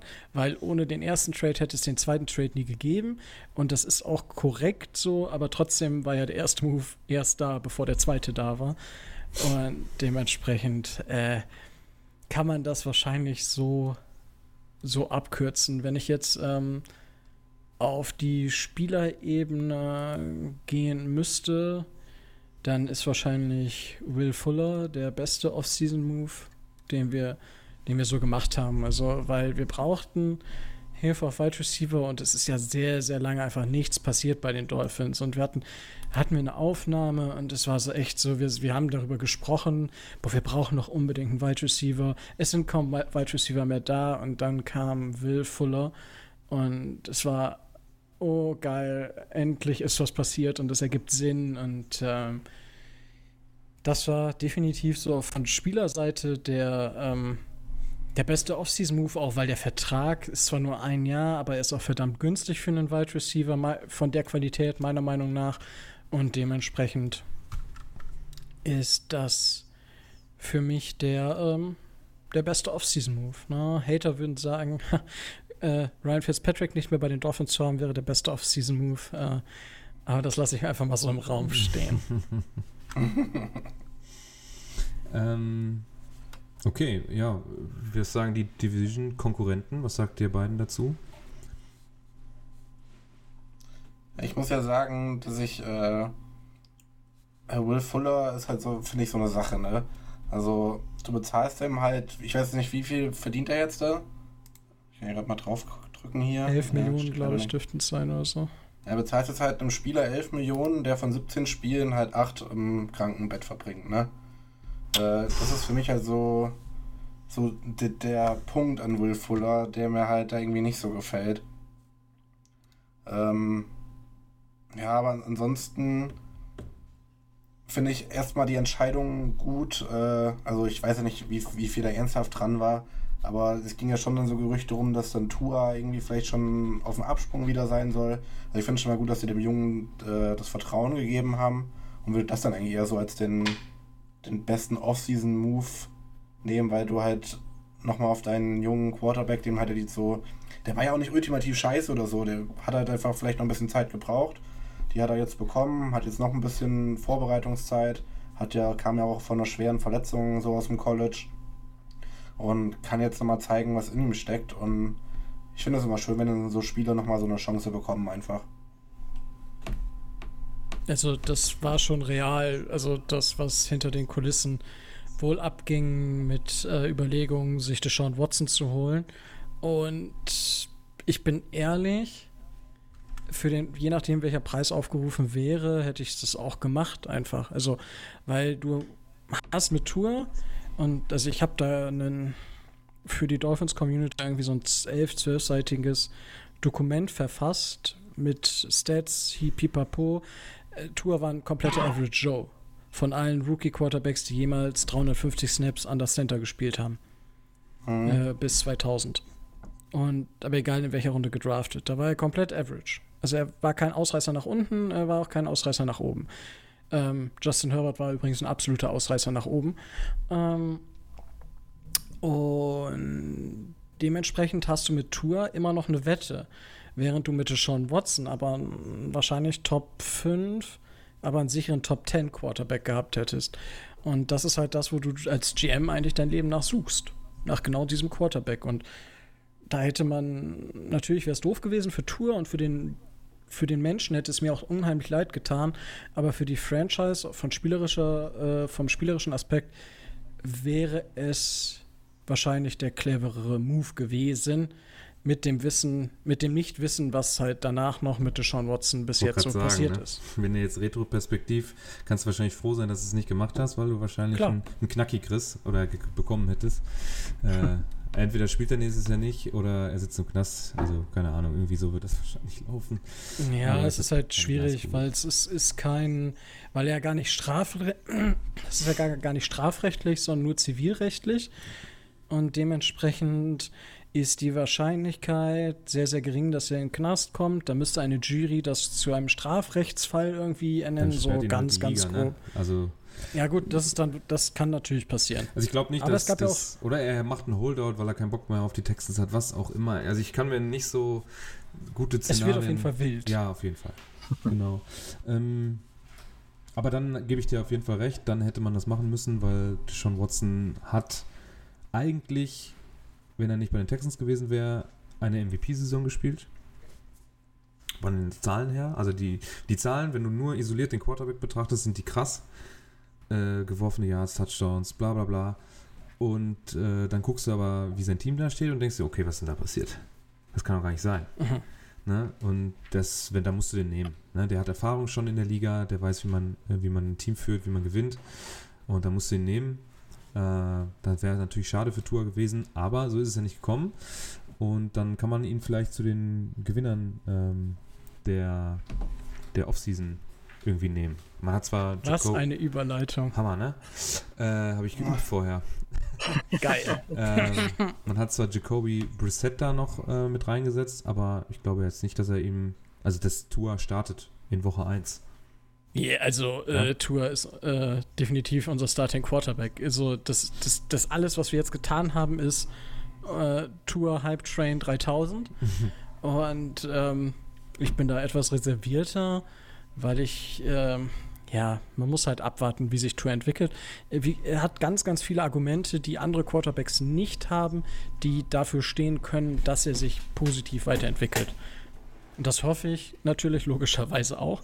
Ähm, man muss abwarten. Und für mich war Tour natürlich, aber für mich ist Tour halt nur die Nummer zwei, was ähm, die Gewinner der Offseason angeht. Der äh, wahre Gewinner für mich in dieser Offseason ist halt Miles Gaskin, der, äh, wo viele ja schon gesagt haben, in Runde 1 oder spätestens Anfang Runde 2 müssen die Dolphins einen dieser Running Backs draften. Und die Dolphins haben das gemacht, was sie immer machen: einen Running Back in Runde 7 draften. Ne, sie Ja, haben stimmt. damals äh, Chandler Cox, den Fullback, der jetzt nicht mehr bei den Dolphins spielt. Sie haben Miles Gaskin in Runde 7 2019 gedraftet. Jetzt 2021 äh, Dokes in Runde 7, der halt diese ähm, Rolle ausfüllen soll, die äh, Howard letzte Saison als Running Back nicht bei uns ausfüllen konnte. Obwohl ich glaube, er hatte fünf Carries und fünf Touchdowns so ungefähr. Aber das, ähm, ja, also der hat halt immer bei einem Yard äh, vor der Endzone den Ball ja, gekriegt. Das war schon ein bisschen absurd. Das war richtig witzig irgendwo. Und dementsprechend ist äh, tatsächlich der Gewinner für mich der, der Offseason äh, Miles Gaskin. Gerade auch, weil wir bisher äh, ja nicht noch aktiv geworden sind auf dem Running Back Markt. Also groß, das, weil wir wurden ja auch mit ganz vielen Running Backs in Verbindung gebracht, ähm, die wir bezahlen. Und wir haben gar nichts gemacht. Dementsprechend ist für mich der, der Gewinner der Dolphins Offseason Miles Gaskin.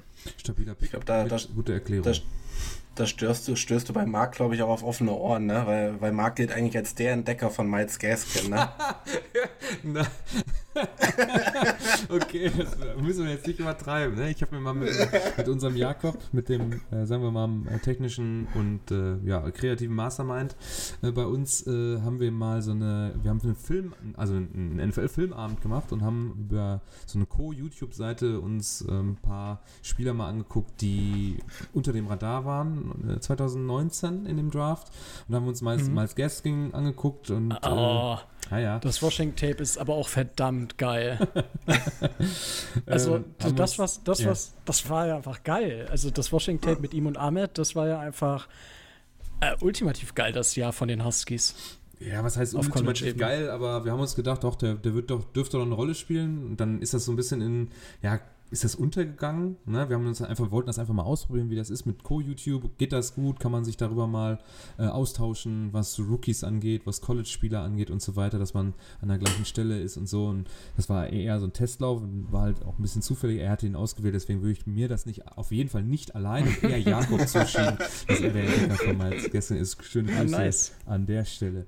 Ja, bitte, bitte, ne? Also ich, ich mag den auch ganz gerne. Da gab es, ich glaube, der war auch schon mal auf der Gegenseite unseres, ich weiß nicht, ob ihr das kennt, wir kühlen ja einmal die Woche am Montag das Worst Tackle of the Week und da war er, glaube ich, einmal als Passempfänger dabei letztes Jahr, wo sein Verteidiger meinte, der wäre down. Und ja, Miles Gaskin, ich mag solche Spieler, steht auf und rennt los und hat den Effort da nochmal, auch wenn. Das war äh, das war gegen Jacksonville. Ja, genau. Das war C, äh, CJ Henderson, glaube ich, mhm. als First-Round-Pick war das. Ja. Und wo alle schon gesagt haben, ja, das ist kein College, du solltest den Spieler schon berühren. Genau, ne? Und das, aber ich mag sowas, äh, das zeigt immer, dass einer wach ist und der andere halt nicht. Und der, ich glaube, er hat sogar gewonnen, ich weiß es gar nicht. Also gewonnen. Worst Tackle of the Week, ne? Das gewinnt man ja nicht, das kriegt man dann von uns verliehen. Da sind immer ganz witzige Sachen dabei. Aber gut, ähm, wer hat denn dann verloren, wenn wir jetzt mal als Gaskin und Tour so ein bisschen auf 1 und 2 gesetzt haben, wer verliert denn tatsächlich? Also wer ist denn dann am unteren Ende des Spektrums? Mm, witziger, witzigerweise ist dieser Spieler nicht mehr bei den Dolphins. Oh. Also, weil wir hatten ähm, im, im Drive hatten wir das gleich nach dem, nach dem Draft, so die ein oder zwei Wochen danach, so, hey, okay, so sieht unser Roster jetzt aus, was denken wir denn, was passiert oder wo ähm, gibt es noch Bewegung? Und wir sind alle so ein bisschen an Bobby McCain hängen geblieben, weil wir halt Jevin Holland gepickt haben. Und es war halt so klar, okay, Brandon Jones haben wir letztes Jahr als Safety gepickt, irgendwas passiert. Und wir konnten halt mit Bobby McCain sehr viel Cap Space einsparen. Und ja, dann kam es, wie es leider kommen musste. Also als äh, einer der Spieler, die wirklich auch sehr beliebt sind in der Dolphins Community.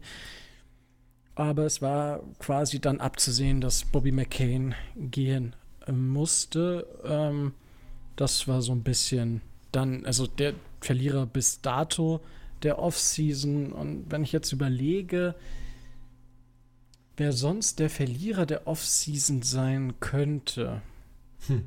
dann ist das, ist das verdammt schwierig. Also, weil also ist das, das Problem, warum, warum ich sage, das ist verdammt schwierig, wir haben ähm, wenn ich die einzelnen Positionsgruppen durchgehe, wir haben über Running Back und äh, die, man könnte die Wide Receiver nennen, weil wir halt Fuller und Waddle geholt haben und dementsprechend natürlich einige Wide Receiver nach hinten rutschen.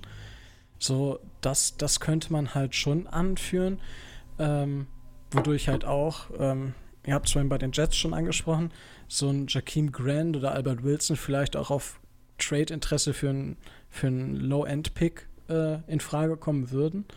Aber also das wären so für mich so die, wo ich sage, ja, das könnten Verlierer sein. Aber ansonsten haben wir super viele. Se wir, unsere O-Line ist, ist ein Second-Year-O-Line. Ähm, da würde ich jetzt keinen als Verlierer rauspicken. Ähm, und ansonsten ist es auch in der Defense, haben wir meistens Spieler jetzt ersetzt, also eigentlich nur höheres Niveau in die Mannschaft reingebracht.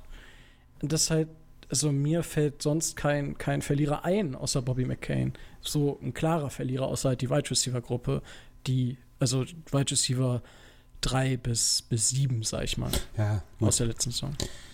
Ähm, es wird natürlich schwierig, da von echten Verlierern zu sprechen, die wahrscheinlich auch nicht so mega krass realistische Chancen dann haben auf irgendwie äh, Position 2 oder sogar 1 ganz vorne. Von daher. Also Ja, klar. habt, dann müsste man natürlich auch, wenn man jetzt die Offseason gradet, kann man euch eigentlich auch irgendwo drei, zwischen 2 und 3 irgendwo wahrscheinlich ansetzen. Oder bin ich da sehr weit von deiner Einschätzung entfernt? Mm, Nee, also ich finde, die Offseason ähm, war soweit wirklich gut. Was wir halt bemängelt haben, ist, dass man sich vielleicht hätte noch um einen Top-O-Liner bemühen können. Mhm. Gut, jetzt hat man drei ähm, Second-Year-Player. Man hat äh, Liam Eichenberg gedraftet, ähm, den ich für sehr, sehr gut halte. Ähm, war einer meiner Lieblingsspieler im, im Draft und äh, hast mit Skura geholt. So, mit Skura letztes Jahr war absolut schlecht. Davor das Jahr war er ziemlich, ziemlich gut. Ist die Frage, welchen mit Skura bekommst du? ähm, so, und dementsprechend ähm, war die Offseason insgesamt war solide. Wir haben viele Spieler gecuttet, die wir die Saison vorher ähm, geholt haben. Also im Prinzip müsste man die 2020er Offseason ein bisschen schlechter bewerten jetzt, ähm, weil sie eben nicht so langfristig gefruchtet hat. Und dieses Jahr, ja, es ist, also dadurch, dass ich den Draft einfach auch sehr gemocht habe, wir haben vermutlich auf unserem Board Wide Receiver 1, Edge Defender 1 und Safety Nummer 1 bekommen. So, und das ist halt, wo ich sage, viel mehr kannst du da nicht rausnehmen. Und dementsprechend, ähm, ja, bin ich da einfach bei einer, bei einer soliden 2. Es war nichts Aufregendes. Wir hatten das Draftkapital vorher schon akquiriert. Wir haben das Draftkapital gut genutzt, meiner Meinung nach. Ähm, auch wenn der Uptrade zum Beispiel für Eichenberg auch viel zu teuer war. Aber ansonsten passt das schon. Also, da bin ich auch bei einer entspannten 2. Eine entspannte 2 hört sich gut an, damit kommt man überall weiter. Ähm, dann musst du jetzt nochmal, äh, ich denke mal, bei Stärken würde ich ja dann äh, das, Rece das aufgewertete Receiver-Core auch, auch nennen, dann an der, an der, am vorderen Ende. Ne? Ähm, Also die, die Stärke des Teams ist die Secondary. Also die Defense Secondary. Ja, okay. Und die Schwäche, Also weil, wenn du es so klar die- definieren kannst? Also gut, die, die Stärke ist ja super klar, weil du hast halt Xavier Howard, Byron Jones ähm, und Noah Benogany als letztjährigen First-Round-Pick. Äh, Du hast einen, du hast Jevin Holland, du hast Mac äh, äh, Rowe, nicht Mac Rowe, du hast Rowe und also die Secondary ist schon Premium. Mhm. Schwäche. Ähm, viele würden sagen Running Back, aber das Problem ist, Ja, Running Back hat, hängt un Also bitte. ja, hängt. Na, na, ich bin damit super zufrieden, weil ich sage, mehr brauchst du nicht, Ja. um erfolgreich zu sein. Ähm, das könnt, da könnten viele sagen, ähm, Schwäche des Teams könnte aber nichtsdestotrotz die O-Line sein, weil einfach das, das ist ein Coinflip. Also das kann, wir können nächste Saison wirklich eine Top 15 O-Line haben. Wir können aber auch eine Top 30 O-Line haben. ja, also das, das kann halt in beide Richtungen gehen und dementsprechend glaube ich, dass dieses Team wirklich vernünftig aufgebaut wurde, aber das Improvement dieses Jahr definitiv kommen muss und dementsprechend bin ich aktuell noch bei der O-Line als, als Schwäche des Teams ähm, und vielleicht Linebacker. Ist die Frage, ob Bernard Drake McKinney einschlägt oder nicht. Ansonsten könnte man noch mit Ellen Roberts, den ich absolut nicht abkann, und das könnte, das ist eigentlich mein schlechtester auf diesem Move, dass wir den Vertrag verlängert haben. Ähm, aber klar, also das Linebacker und ähm, ähm, O-Line, das wäre so. Kommt die Frage, was man definiert, weil unsere Defense auch nicht so ganz greifbar ist. Was ist da jetzt Linebacker und was nicht? Das tun wir uns selber mal ein bisschen schwer. Ja. Das wird sich dann nach drei, vier Wochen, wirst du dann da genauer und klarer drauf blicken können. Aber du musst jetzt vorher uns wenigstens schon einmal, jetzt musst du rauskommen aus dem Häuschen und einen Rekord tippen. Darf ich noch vorher zum Kader was sagen und was fragen? Dann mach. Natürlich. Ich wollte was fragen. Zum einen möchte ich Max noch widersprechen. Ich bin auch ein äh, Fan von Will Fuller und von dem Move. Ich meine, der hat letztes Jahr in elf Spielen knapp 900 Yards gefangen. Ich glaube, das war eine richtig gute Verstärkung von den Dolphins. Wo ich mich dann auch gewundert habe, dass ähm, Weddle so früh von den Dolphins genommen worden Hätte ich ist. in Green Bay übrigens auch sehr gern gesehen, den Herrn Fuller.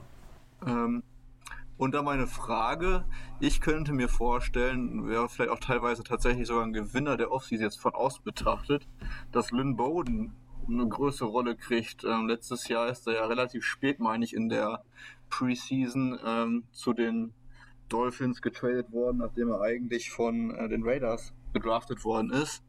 Und er kann ja quasi theoretisch drei Roster-Spots auf einmal einnehmen, als Wide Receiver 4 oder 5, als dein Running Back 2, 3, Receiving Back, wie auch immer. Und theoretisch als dein äh, dritter Quarterback. Hat auf College auch Quarterback gespielt. Und äh, ich könnte mir vorstellen, dass, das für, dass der tatsächlich auch teilweise ein Gewinner ist, dass kein weiterer Running Back ähm, gedraftet worden ist. Oder wie wird so im Dolphins-Lager die Rolle von äh, Boden im nächsten Jahr gesehen? Ähm, tatsächlich, äh, äh, kurz zu Fuller noch. Fuller hat letzte Saison kein Spiel verletzt gefehlt. Er wird auch diese Saison das erste Spiel fehlen wegen mit den Medikamentengeschichten. Ähm, nur kurz dazu, ähm, weil wir Dolphins achten da sehr drauf, weil wir haben Devonte Parker. Mm. Und äh, zu Lynn Bowden, ähm, tatsächlich wird er im Dolphins-Lager auch als, ähm, nicht unbedingt als Gewinner, aber er ist bei ganz vielen kein Streichkandidat. Also, weil er halt eben diese mega Gadget-Waffe sein kann und die Dolphins ja in den letzten zwei, drei, ja, drei, vier Jahren sogar, müsste man sagen, immer irgendwelche geilen Plays äh, rausgehauen haben. Ich meine, ich glaube, wir hatten jetzt zweimal hintereinander das Play of the Year. Ähm, und also da ist Lynn Bowden als Gadget-Waffe und als zusätzlicher Receiver und als zusätzlicher Running Back einfach eine, eine unheimlich starke, starke, ja, Unbekannte, sage ich mal, oder halt eine äh, Konstante, die man nicht so einfach äh, ausmachen kann. Und also ich denke auch, dass er definitiv seine, seinen Snapshare bekommen wird. Das, also da gehe ich auch definitiv von aus. Danke. Gerne. Dann die nächste Ich auch noch Frage was fragen. aus dem Publikum. Äh. Da hinten der kleine Mann mit der Nike-Cappy. ähm, wie, wie, wie siehst du denn jetzt den, den Workload von Mike Gesicki? Also ich frage für mein Fantasy-Team. Ich, Ich wusste nicht, dass wir ein Fantasy-Podcast das- sind. also, das halt, das wird super schwierig. Also, ich glaube schon, dass Jiziki nicht viel weniger Workload bekommen wird, einfach weil. Warum? Also, er Ja. hat ja auf, auf da, wo er spielt, hat er keine große Konkurrenz bekommen. Also klar, Hunter Long hat die meisten Receptions als Tight End im College Football gehabt letzte Saison. Also noch vor einem gewissen Herrn, der an Nummer 4 gedraftet wurde. Mm, Aber, also ich glaube nicht, dass sich der Workload für Mike Gesicki großartig ändern wird. Ähm, ich hoffe, dass Tour noch ein bisschen aggressiver mit ihm connected, weil das hast du unter Fitzy gesehen. Ähm, ich habe mir in der Offseason oder kurz nach der Saison so ein bisschen Tape mal angeschaut, weil irgendwo muss es ja einen Unterschied geben und ich, war, ich wollte nicht wahrhaben, dass es nur an den unterschiedlichen Calls zwischen Tour und Fitzy vom Offensive Coordinator liegt. Und tatsächlich gibt es zum Teil genau die gleichen Spielzüge, wo Fitzy sagt, fuck off und das Ding halt einfach hinwirft, Mike Gesicki wird schon da sein. Und Tour halt sagt, das Fenster ist für mich nicht offen und halt nicht hinwirft. Und ich hoffe, dass Tour da ein bisschen aggressiver wird. Ähm, Gesicki und Parker sollten eigentlich beide mehr Raum bekommen, weil wir jetzt eben zwei verdammt schnelle Spieler mit Waddle und Fuller im Kader haben, die wir vorher in diesem Maße nicht hatten, auch wenn Jakeem Grant schnell ist, aber eben ähm, nicht auf diesem Niveau ähm, Receiver spielen kann. Und dementsprechend glaube ich nicht, dass der, dass der Einfluss dieses Jahr von Mike Gesicki größer, äh, kleiner wird. Man sollte aber vorsichtig sein, was die nächste Saison angeht. Also, wenn er diese Saison performt, wäre es für mich fast ein High Sell im Fantasy Football, weil es könnte sein, dass er nächstes Jahr nicht mehr bei den Dolphins spielt. Es könnte sich jetzt sehr schnell ändern, weil Jerome Baker hat ja einen neuen Vertrag gekriegt, auch zu teuer. Aber jetzt ist halt Mike Gesicki, wünschen sich viele.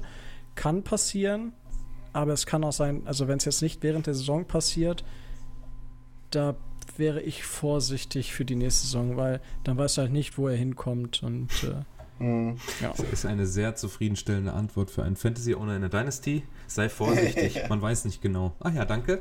Und ich habe, glaube ich, auch noch nie gehört, dass jemand gesagt hat, der hat genau den richtigen Vertrag bekommen. Ich habe noch nie einen Fan gehört, der gesagt hat, das ist genau die richtige Höhe. Es ist immer zu teuer. Jeder Vertrag ist immer zu teuer. So, Nein. Also äh, Devante Parker hat einen richtig geilen Vertrag und Ach, Xavier Howard hat auch einen richtig geilen Na, Vertrag. Stimmt. Immerhin. ähm, Rico, jetzt muss ich dir noch einen Rekord-Tipp. Äh, zwei Zahlen brauche ich von dir. Eine vor und eine nach dem Strich.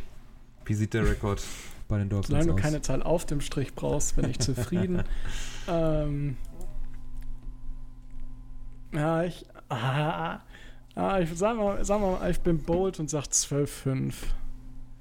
12. Also ich, also ich halte 11,5 für durchaus realistisch. 12,5 ist schon, ist schon mutig. Man muss halt dann das ein oder andere Spiel auf der Kante, zum Beispiel gegen die, gegen die Ravens, gegen Tennessee, sowas muss halt gewinnen, weil sonst wird's eng. Das ist zum Beispiel meiner Meinung nach ein mieser Auftakt. Patriots, Bills, Raiders, Colts, Buccaneers, Jaguars, Falcons, Bills. Das ist schon Tja. heavy. Das ist schon nicht, nicht so haben wir cool. gerade mal den Oktober rum und gehen in die heiße Phase. Also schon harter Schedule. Ja. Richtig, und es kann halt sein, dass die Dolphins nach Woche 8 sagen, gut, dass wir 2023 zwei First-Round-Picks haben. Mm. Oder es kann halt sein, dass sie sagen, oh mein Gott, wir haben den MVP. Ja? Also ja, ich weiß, ja, es- ich verstehe. Mhm. es ist verdammt tough. Also ich sag mal, Patriots ist äh, Coinflip, eins gewinnen wir, eins verlieren wir. Ähm, gegen die Bills, ich bin froh, dass wir im September. Ah, nee, wir spielen zu Hause gegen die Bills. Ja, gut, das könnte man. Eigentlich zu Hause gegen die Bills sahen wir nie schlecht aus. Dann bei Vegas. Vegas ist für mich so eine Wundertüte. Darf ich Ähm, mal kurz eingreifen? ja, ich habe gerade den Strengths of Schedule mal aufgemacht. Was meinst du denn, wo die Dolphins mit dem Schedule liegen? Schätz- ich weiß gar nicht, ob sie jetzt am oberen oder am unteren Ende lagen. Ich, ich Ah, du hab's nicht mehr es, im okay. Kopf. Ja, ich, äh, entweder lagen sie halt, also wir lagen halt 20 zur 2020-Saison, war der Strength of Schedule irgendwie verdammt hoch und dann am Ende verdammt niedrig. Hm. Und das, weil das, das Problem ist ja, man sagt dann Strength of Schedule und natürlich, wenn du den Strength of Schedule, da hast du halt die Jets drin, du hast Ja. die Texans drin, du hast Jacksonville drin. So, das sind alles die, gut, die Texans werden scheiße sein, so wie letzte Saison auch. Hm. Ähm, aber die Jets werden besser sein. Da spielst du zweimal gegen. Du spielst gegen Jacksonville. Die Bucks werden nicht schlechter sein. Die Bills werden nicht schlechter sein. So, und die Saints werden, die Saints werden ein bisschen schlechter sein. Die Titans werden auf gleichem Niveau sein. Ich finde diesen Strength of Schedule halt einfach komplett. Ich, ich mag den halt überhaupt nicht, weil Nee. der eigentlich nur sagt, so war das letzte Saison und dadurch, dass du dieses ausgeglichene System hast und manche Teams ja clever sind und rebuilden und dann viel Geld haben und dieses Geld auch ausgeben, ähm, sagt das halt wenig aus. Also, Es ist Ich ja find, nur ein Anhaltspunkt, ne? Und da seid ihr Ja, ab natürlich. 28. ja, Ah, Ich habe noch keine Zahlen von dir gehört, glaube ich jetzt. Ne? So 12,5. Das ist jetzt, nehmen wir das? Nehmen wir das als Rekord? Ist das ja dein Tipp? warum nicht? Ja, gut. Ja. Muss der Max das nachher aufschreiben, damit wir dann, keine Ahnung. Ich, ich, werde, ich werde dich wöchentlich auf Twitter dran erinnern, Rico. Ja, du, und du, kriegst, du kriegst die Erinnerung zurück, wenn die Jets nach sechs Wochen 0-6 stehen. So. Ähm, Vollkommen, vollkommen in dann hab- Ordnung. Da bin ich ja. Dann habe ich aber auch nur 5-11 getippt, Marc. Ah, okay. Stimmt natürlich. So, das heißt, wir haben jetzt auch vom Dolphins-Experten einen Rekord-Tipp. Das heißt, wir dürfen jetzt nochmal alle vier auf den Buffalo Bills äh, rumhacken oder sie ganz toll finden, äh, wie ihr dann äh, möchtet. Und ähm, jetzt muss ich mir kurz meine äh, Tasks einmal neu sortieren, damit wir dann auch über die Bills sprechen können. Die haben ja letztes Jahr eine, ja, eine ganz geile Saison gespielt. Und für mich, ah nee, das, ich bin erst bei Punkt 3 und 4 dran. Ihr könnt jetzt euch gerne über den besten Off-Season-Move der Bills einmal austauschen. Da habe ich nämlich nichts, aber ich habe einen großen Gewinner und einen großen Verlierer auf jeden Fall. Max, was Ähm, fällt dir da ein? Ja, also wenn ich jetzt so aufs Roster gucke, irgendwie, ja, viel gemacht haben die ja nicht so, ne? Die haben punktuell halt in der Defense ein bisschen was gemacht im Draft, haben den Spieler mit dem wahrscheinlich coolsten Namen gedraftet, mit Rashad Wi- Wild Goose.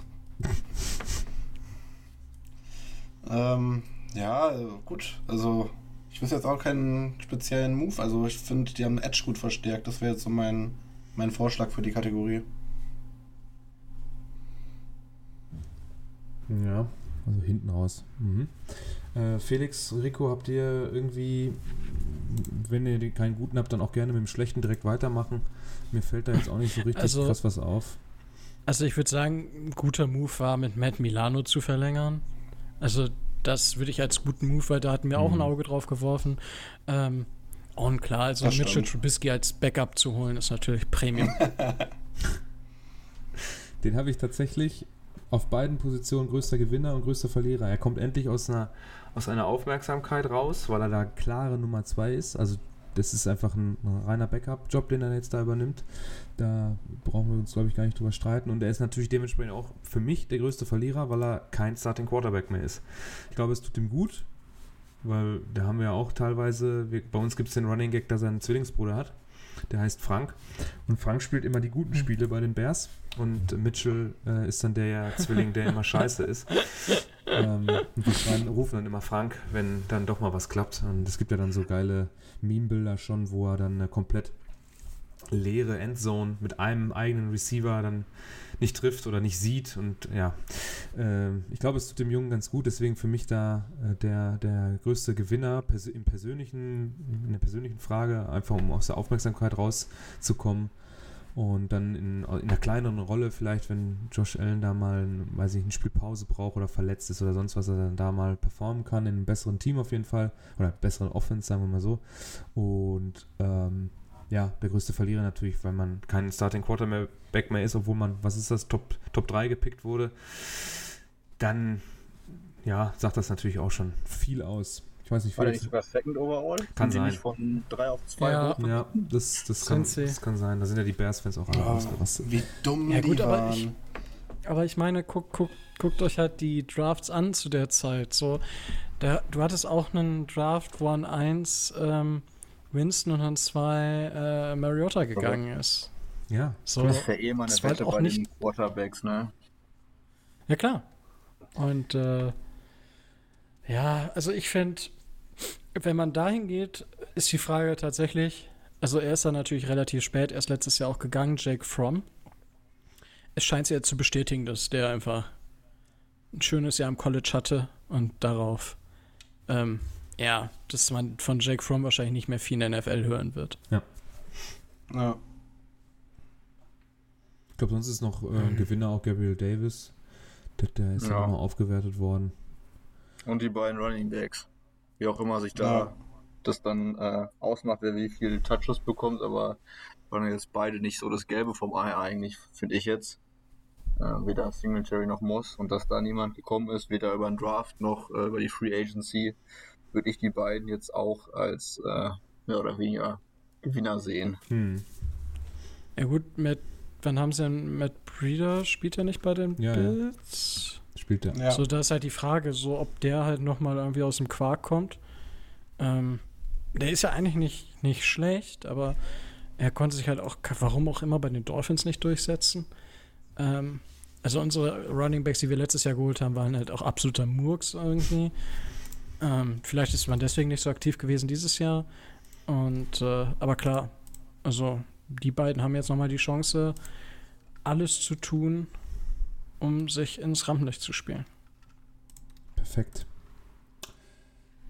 Ja, was wünschen wir uns denn für die Bills eigentlich noch? Also ich finde es schwierig. Äh, genau, kein Move, sondern dass Josh Allen sich genauso nochmal verbessern kann, wie er es zur letzten Saison getan hat, weil das war schon äh, überraschend und überragend. Ähm, es gibt ja so ein paar Sachen, wo man eigentlich der Meinung ist, dass man das nicht trainieren kann. Ähm, und er war ja am Anfang ein bisschen, da gab es ja so einen Gag, dass, man, dass er den Ball zwar aus dem Stadion wirft, aber er trifft dann nicht mal New Jersey.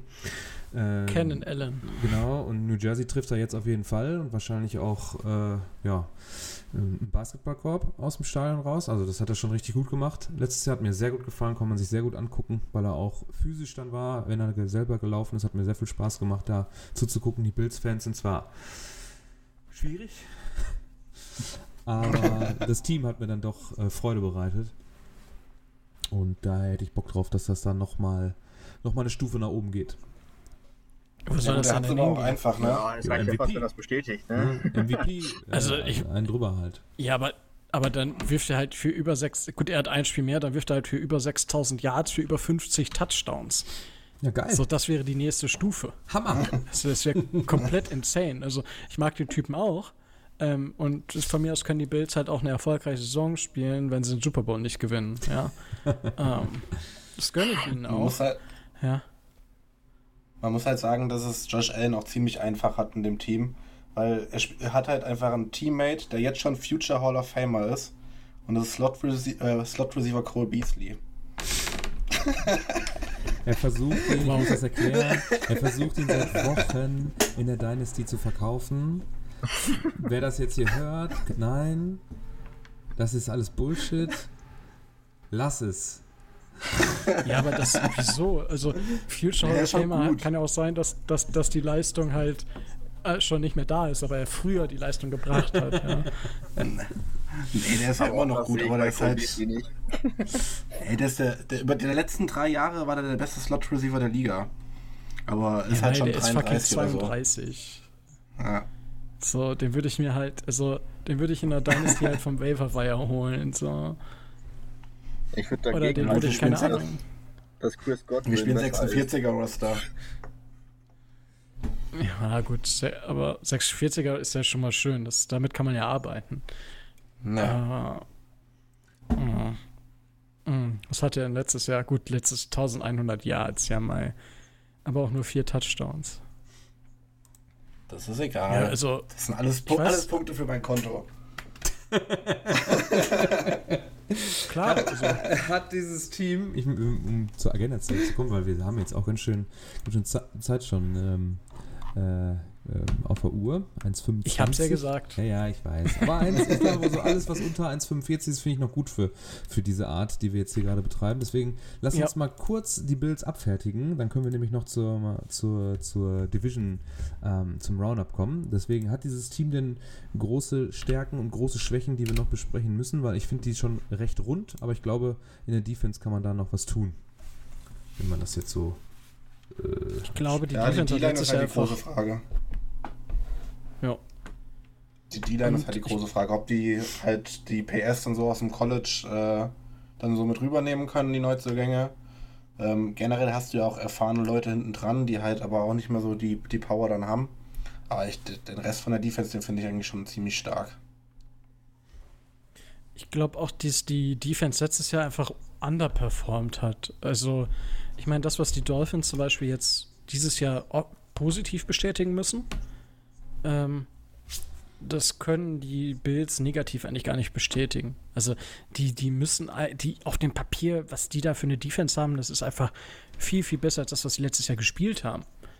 So, ich weiß Ja. halt selber nicht, woran es liegt. Also, ich konnte, ich habe das Woche für Woche mir fast angeguckt und dachte so, Tremaine Edmonds hat letzte Saison eine Saison gespielt, wo ich gedacht habe, so, what the heck? So, knallen die dem irgendwie jede, jedes Spiel irgendwie ein paar Balium rein oder was, damit, damit der da erstmal überhaupt nicht mehr auf sein Leben klarkommt. Oder, äh, das fand ich erschreckend schwach für, für das, was die da eigentlich haben. Und ähm, ja, ich bin nicht der größte Fan von dem, was sie im Draft gemacht haben. Also, das ist schon viel Projection, die dabei ist. Gerade bei Rousseau.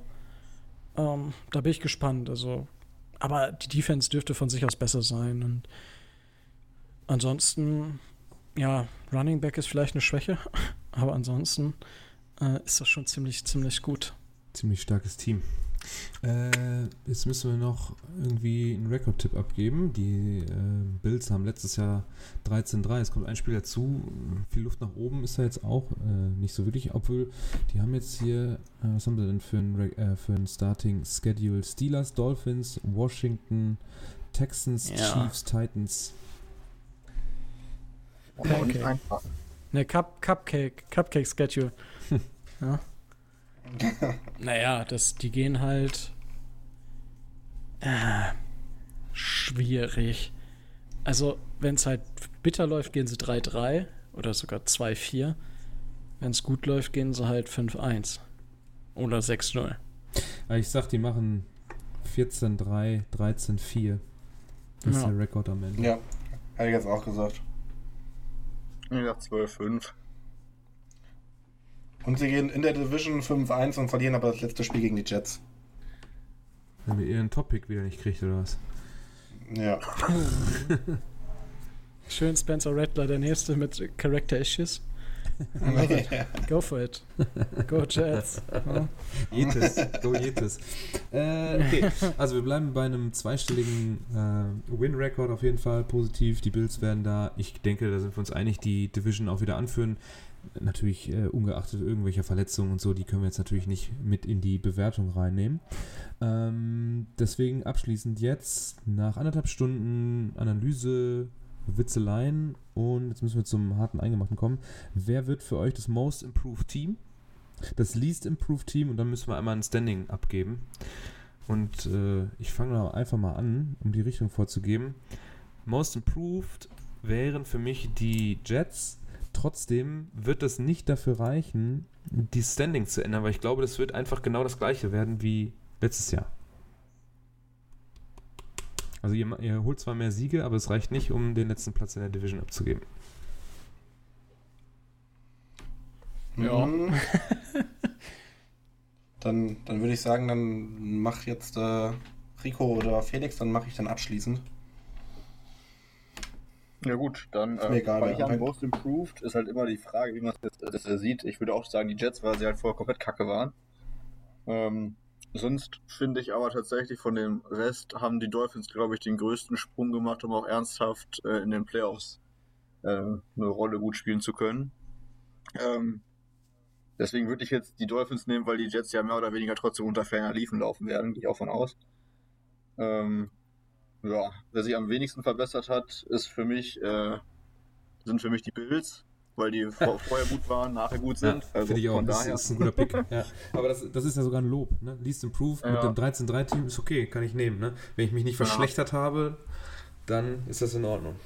Und äh, die Standings sehe ich auch so, dass es äh, so bleiben wird. Wenn überhaupt, hätte man als Jets die Chance, wenn äh, bei den Patriots dann doch irgendwann mal die Magie weg ist und so ein neues Team gar nicht zusammenfindet, dass äh, die halt auf einmal tatsächlich auch nur irgendwie 6-11 gehen. Dass man dann da irgendwie die Chance hat, den Platz zu tauschen. Sonst würde ich es aber auch so sehen wie im letzten Jahr. Die ganze Division kriegt einfach mehr Siege insgesamt. Davon sollte man ausgehen. Ja. Ähm, ja, Most Improved Team on the Paper dürften die Jets sein, einfach wegen dem Pick, den sie hatten und den Picks, den sie over, die, die sie overall hatten und das, was sie in der Free Agency gemacht haben. Ähm, aber also die Dolphins hängen komplett von Tour ab. Wenn Tour eskaliert, so wie ähm, wer war es denn zwei, aus dem 2018er Jahrgang? Da war es hier. Ne, Mahomes war es nicht, oder? War es Mahomes? Nee, es war hier. Sind wir doch oh, Allen dann, oder? Und Darnold. L, L, ja, hier, Jackson war es. Lamar Jackson. Ja, der ist im zweiten Jahr, weil das fand ich so spannend und das wollte ich nur kurz nochmal reingebracht haben. Ähm, Quarterbacks-Jahrgänge zu bewerten ist super, super spannend. In dem Jahrgang war im ersten Jahr klar Baker Mayfield der Erste, im zweiten Jahr war es klar Lamar Jackson, im dritten Jahr war es klar Josh Allen. Meiner Meinung nach. Also Josh Allen war Ja. für mich deutlich besser als Lamar Was Jackson. ergibt sich für das vierte Jahr jetzt? Ja, das, da, das wird die Frage sein. Ne? Sam Darnold eskaliert komplett. Ähm, äh, nicht, Das aber wie gesagt, auch, es- ne? Ja. aber, ja. Aber es, ich, ich, bei es hängt halt von Tour ab. Also wenn Tour liefert, können die Dolphins das Most Improved Team sein.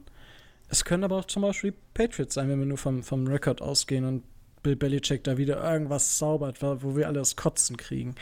Ähm, so würde ich aber vom jetzigen Standpunkt aus ähm, die Jets nehmen mit Upside Dolphins.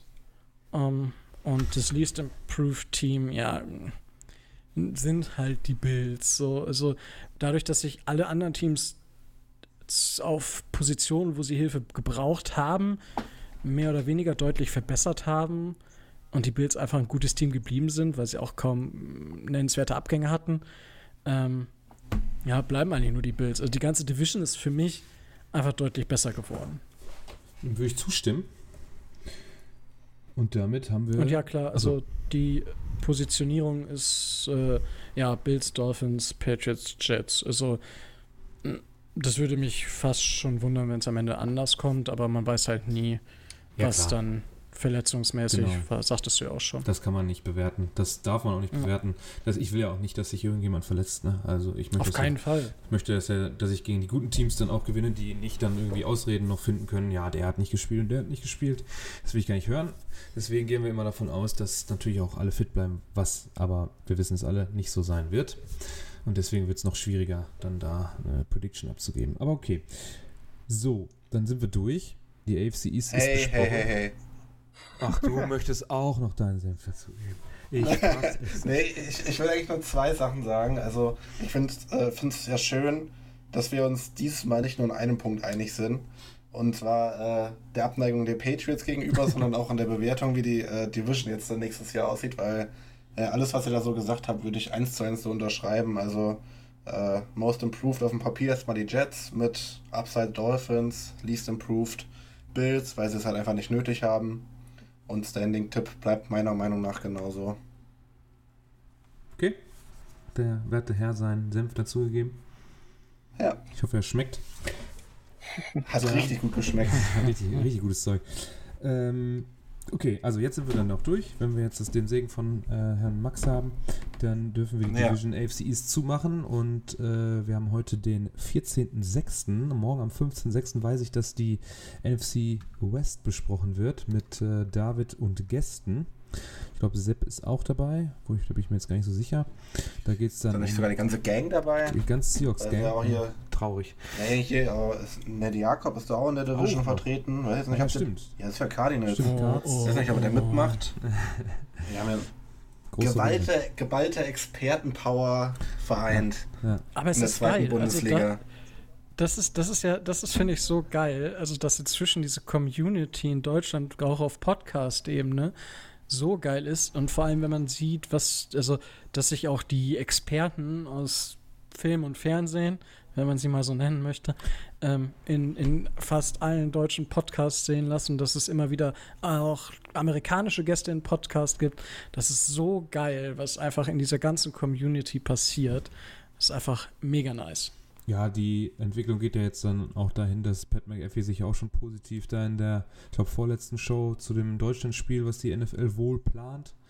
Gab ja irgendwie so ein Paper, was da an die Öffentlichkeit gelangt ist, wo es dann auch wirklich ähm, ein bisschen ernster wurde, weil das Thema Deutschland und NFL gibt es ja jedes Jahr eigentlich, aber diese International Games scheinen jetzt tatsächlich Wirklichkeit auf äh, deutschem Boden zu werden. Und äh, ich glaube, München ist da auch relativ weit vorne. Die haben noch irgendwas mit den Patriots, glaube ich, auch irgendwie laufen oder so. Ne? Mit den Chiefs. Ah, Mit den mit Chiefs. Entschuldigung. Ja, ähm, da könnte was gehen. Ähm, da sind wir gespannt, ob es da irgendwelche Infos gibt. Vielleicht dann zur nächsten Saison. Mal gucken. Ähm, okay, wenn jetzt keiner mehr zur AFC East was zu sagen hat, dann würde ich langsam in die Verabschiedung übergehen. Natürlich gehört das letzte Wort dann immer den Gästen. Die dürfen sich dann zum Schluss noch einmal äußern. Ich hoffe, ihr habt nichts mehr. Dann, haben wir, dann heißt es nämlich, dass wir alles gesagt haben. Und dann sage ich im Namen von Schema FF äh, danke fürs Zuhören. Ähm, bis zum nächsten Mal, Folge 114, dann am Mittwoch wahrscheinlich, den 16.06. Ähm, wir sind ja dann heute am Dienstag rausgekommen, wenn ich das heute Nacht noch schaffe. Macht's gut, bis zum nächsten Mal. Ciao.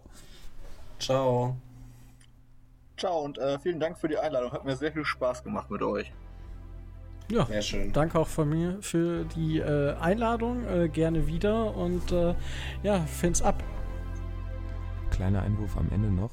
Wir haben vergessen, die Social Media Kanäle unserer Gäste zu nennen. Das wären einmal GGG Redaktion für die Gangrene Germany und Dolphins Drive für den Dolphins Podcast Dolphins Drive von und mit Rico. Macht's gut.